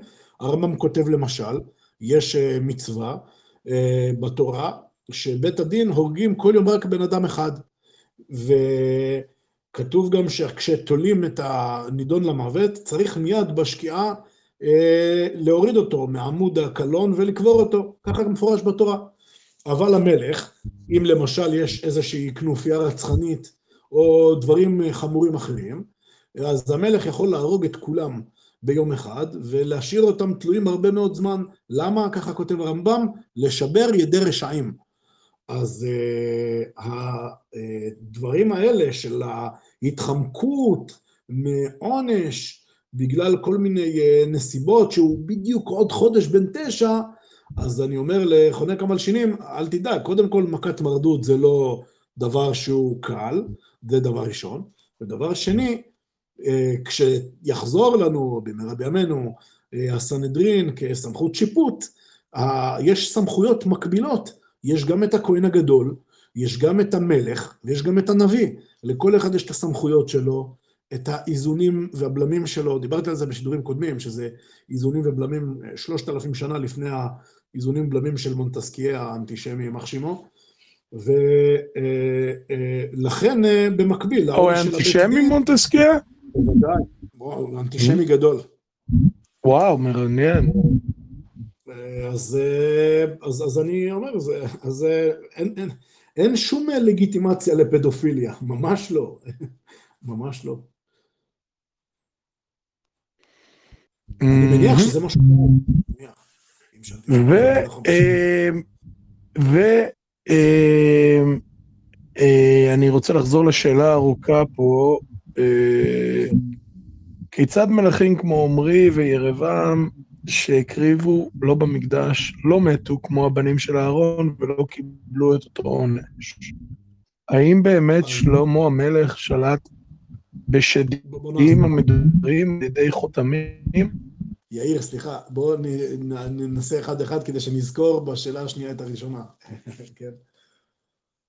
בסדר? ננסה אחד-אחד? כן. בהחלט, בהחלט.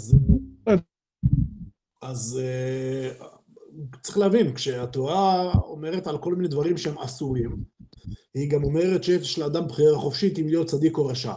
ומלכים כמו עמרי וכמו ירבעם, שהם היו רשעים, אז חלק מהמלכים, הם אכן מתו בדמי ימיהם, והם קיבלו את העונש שלהם כבר בעולם הזה, אבל חלק מהרשעים אכן לא קיבלו את העונשים שלהם בעולם הזה. זה נושא שכתוב עליו הרבה בתנ"ך, גם דוד המלך מדבר על זה, מדוע דרך רשעים צלחה, ועל זה מדבר גם ספר איוב, וגם קהלת, ולא מעט בספר משלי. כולם שם מדברים על זה, מרחיבים בעצם את מה שכבר כתוב בתורה, בתורת משה, חמישה חומשי תורה, שלפעמים אנחנו רואים איך בעולם הזה הרשעים נראים שהם לא נענשים על מעשיהם. ואחת התשובות היא שהרשעים מקבלים את עונשם לאחר המוות, תשובה אחרת היא שהרשעים עצמם הם בעצם אה, כלפי חוץ, נראה שהם לא נענשים, אבל חייהם באמת הם חיים שהם אה, מאוד רעים, חיים שהם אה, רק כלפי חוץ נראים מאושרים. יש עוד כמה תשובות, אבל זה בגדול. הרב, אני רואה שמר ידידנו שמיר, יש לו שורה של שאלות מצוינות. אני לא חושב שאנחנו נוכל להספיק לענות על כולם השידור, כי יש פה איזה 12 שאלות, אה, אז אם, אם uh, יש איזה דרך לכתוב לרב שאלות... אני אגיד לך מה אני מציע, יאיר, רעיון טוב, אני אגיד לך מה אני מציע לאסף, אני מקווה שהוא איתנו, פשוט להעתיק את כל הרשימה של השאלות ולשלוח אותם בתגובות, לא פה של השידור, כי אחרי שהקובץ עולה, השידור פה, ההודעה לשידור נמחקת, אלא כשהקובץ יעלה, תשלח שם את, ה... את כל השאלות שלך, ובתגובות שם אני גם אענה. אני... יש פה שאלות מצוינות, באמת. בשמחה, כן. בשמחה. הוא כתב בוצע. מצוין. אה, אז טוב, אני, אני רואה פה המשך אה, דיונים, חונק המלשינים מוסיף שאלונת, הוא אומר, אה, אבל כבוד הרב, איך ייתכן שפדופיל הומוסקסואל מקבל עונש פחות מפשוט הומוסקסואל? אה, מהסיבה הפשוטה שאמרתי, הפדופיליה מבחינת הניצול של הקטינים היא אכן דבר נורא, אבל פשוט עד גיל תשע, הילד הזה הוא לא נקרא של, הוא לא, הוא, הוא לא, נקרא לזה ככה, הוא לא יצור מיני, אז העונש על משכב זכר הוא, הוא לא תקף אצלו במובן הרגיל של המילה, נקרא לזה כך. תראה, יש לא מעט מקרים שהתלמוד מדבר עליהם, שבהם בעצם זה נקרא יכול לצאת חוטא נשכר. זאת אומרת, הרשע יכול לעשות איזשהו מעשה, ואתה אומר לעצמך איך יכול להיות שהוא דווקא עושה דבר עוד יותר גרוע, והוא מקבל בעצם הקלה על העונש. זה מצב מוכר, וצריך להבין, להבדיל, גם במערכות משפט אחרות, יש מציאות, כמו שאנחנו מכירים בנהיגה ברכב, שיש לך שטח אה, שחור, שטח אפור, שאתה בעצם לא רואה באף אחת מהמראות את הדבר הזה, אז גם אה, אה, אה, בחוקים של התורה יכול להיות מציאות של חוטא נשכר, אבל כמו שאמרתי, כמו שמסביר רמב"ם, בשביל כל המקרים האלה, שאנחנו לא מסכימים כעם ישראל שיהיה חוטא נשכר, אז תמיד כשיש סנהדרין, יש גם מלך, זה אף פעם לא הולך אה, בנפרד, אה, הסמכויות הן באות ביחד. אז אה, כך זה יכול לא להיות. לא יודע, אני, אני חושב צריך לשרוף את הבן אדם הזה. לא את, החונ... לא, לא את חונק המלשינים, חס ושלום, אלא את, ה... את הפדופילים, כאילו. אה, אבל אה, זה מעניין, זו שאלה, זו סוגיה מרתקת, שבאמת אה, אני, אני רואה אותה כאתגר, ואני באמת, גם אני אשמח למצוא תירוצים והסברים, כי זה מעניין. בגלל שאני יודע שאתה אוהב את אה, בעל התניא, אני אספר לך סיפור קטן על בעל התניא, האדמו"ר הזקן. אז אה, לא הרבה מכירים את המשמעות המקורית של המילה חאפר. אנחנו היום מכירים את. המילה חאפר בתור סלנג של עברית מודרנית, שזה בעל מקצוע שעושה עבודה לא יסודית. או במשמעות היותר אה, קדומה שלו, הנהגי מונית שהם לא היו מורשים מטעם משרד התחבורה, אלא הם היו פיראטים. זה הביטוי חאפר, אבל זה חאפר לא במשמעות המקורית שלו. החאפר במשמעות המקורית זה ביידיש, והפירוש שלו היה חוטפי ילדים. מה זה חוטפי ילדים? אלה בעצם היו אנשים שרשעים מעם ישראל, כן? אספסוף, שהם בעצם היו בשביל הצבא הרוסי, היו חוטפים אה, ילדים ומביאים אותם למרכזי גיוס הרוסיים, והילדים האלה היו 20, 25, 30 שנה אה, חיילים בצבא הרוסי, כמובן שהיו שם שוכחים כמעט לגמרי את הזהות היהודית שלהם, את התורה שלהם, והיו אנשים כאלה ברוסיה. אז באו לפני אדמו"ר הזקן וסיפרו לו מה לעשות, והוא נתן היתר, וצריך להבין, זה לא פשוט בתקופה של גלות לדון דיני נפשות, אבל הוא אמר להם לארוב לאנשים האלה במקווה, וסיפור אמיתי, ופשוט לקפוץ עליהם כמה חבר'ה ככה אה, בעלי אה, כוח אה, רב, ופשוט להטביע אותם למוות במקווה. פשוט לחסל את ה... אז אני אומר, אתה רואה שאפילו בלי סנהדרין, אותם גדולי ישראל, שראו שיש כאן איזושהי תופעה קשה וחמורה, הם טיפלו בה. טיפלו בה לפי היכולות שלהם אז. ואני אומר, לחונק המלשינים, אה, באופן שבו יש בעיה שהיא אה, אמיתית והיא מצריכה פתרון חמור יותר, יש, יש לנו את הכלים הללו, זה נקרא תורת המלך. מלך עונש ומכה שלא מן הדין, זה ההגדרה שלו. ואני אביא על זה רק דוגמה, את מה שעשה יהושע לאדוני בזק, שאדוני בזק היה מלך אכזר בכנען. אה, יאיר, אתה איתנו, נכון? כן. אה, מה שהוא עשה, ל... היה מלך אכזר בכנען, שהיה תופס את המלכים שהיה מנצח, והיה חותך להם את הבהונות, והיה שם אותם כאלה שיסתובבו אצלו בארמון, ויאספו את הפירורים מהרצפה אה, שהוא אוכל. וכשיהושע ובני ישראל תפסו אותו, הם עשו לו את אותו דבר. למה הם עשו לו את אותו דבר? כי הם הבינו שמדובר באנשים אכזריים מאוד, שאם אתה לא מעניש אותם בצורה קשה באותה מידה, אז uh, זה הסוף שלך. הם יראו אותך כרכרוכי והם uh, uh, uh, לא יפחדו ממך. ולכן היה צורך לנהוג בהם באותו אופן. אז uh, זה בהקשר הזה. Uh, יאיר, אתה איתנו? כן, כן, בהחלט, בהחלט. סליחה, חשבתי שאני, חשבתי ששומעים אותי ולא ראיתי שאני על סיילנט משום מה איכשהו. Uh, מרתק, מרתק לחלוטין, ואני... um, באמת uh, היה שידור מדהים, הרב, אני ממש מודה לך, זה היה כיף. ויש, אני רואה פה, צריך אולי להקים בקרוב איזה... איזה, איזה, איזה, איזה, איזה, לא יודע, איזה פלטפורמת שוטים מיוחדת לרב הנסתר, אני חושב. בתגובות של הסרטון זה נראה לי מצוין. מצוין, גם, גם, נכון. אמ, טוב, אני, אני באמת מודה לרב הנסתר פה ולצופים שלנו, ואנחנו מוסרים דש לאלעד פרסמן שלא איתנו השבוע, וכמובן שהתוכנית הזאת הוקלטה והיא תשודר אה, בהמשך השבוע, ומוזמנים גם שם להשאיר תגובות. והרב הנסתר, תודה על שעות מחכימות ומרתקות כרגיל. בשמחה, תודה לך ותודה לכל המשתתפים. תודה רבה, ושיהיה לנו שבוע טוב. שבוע טוב. ולהתראות. תודה רבה.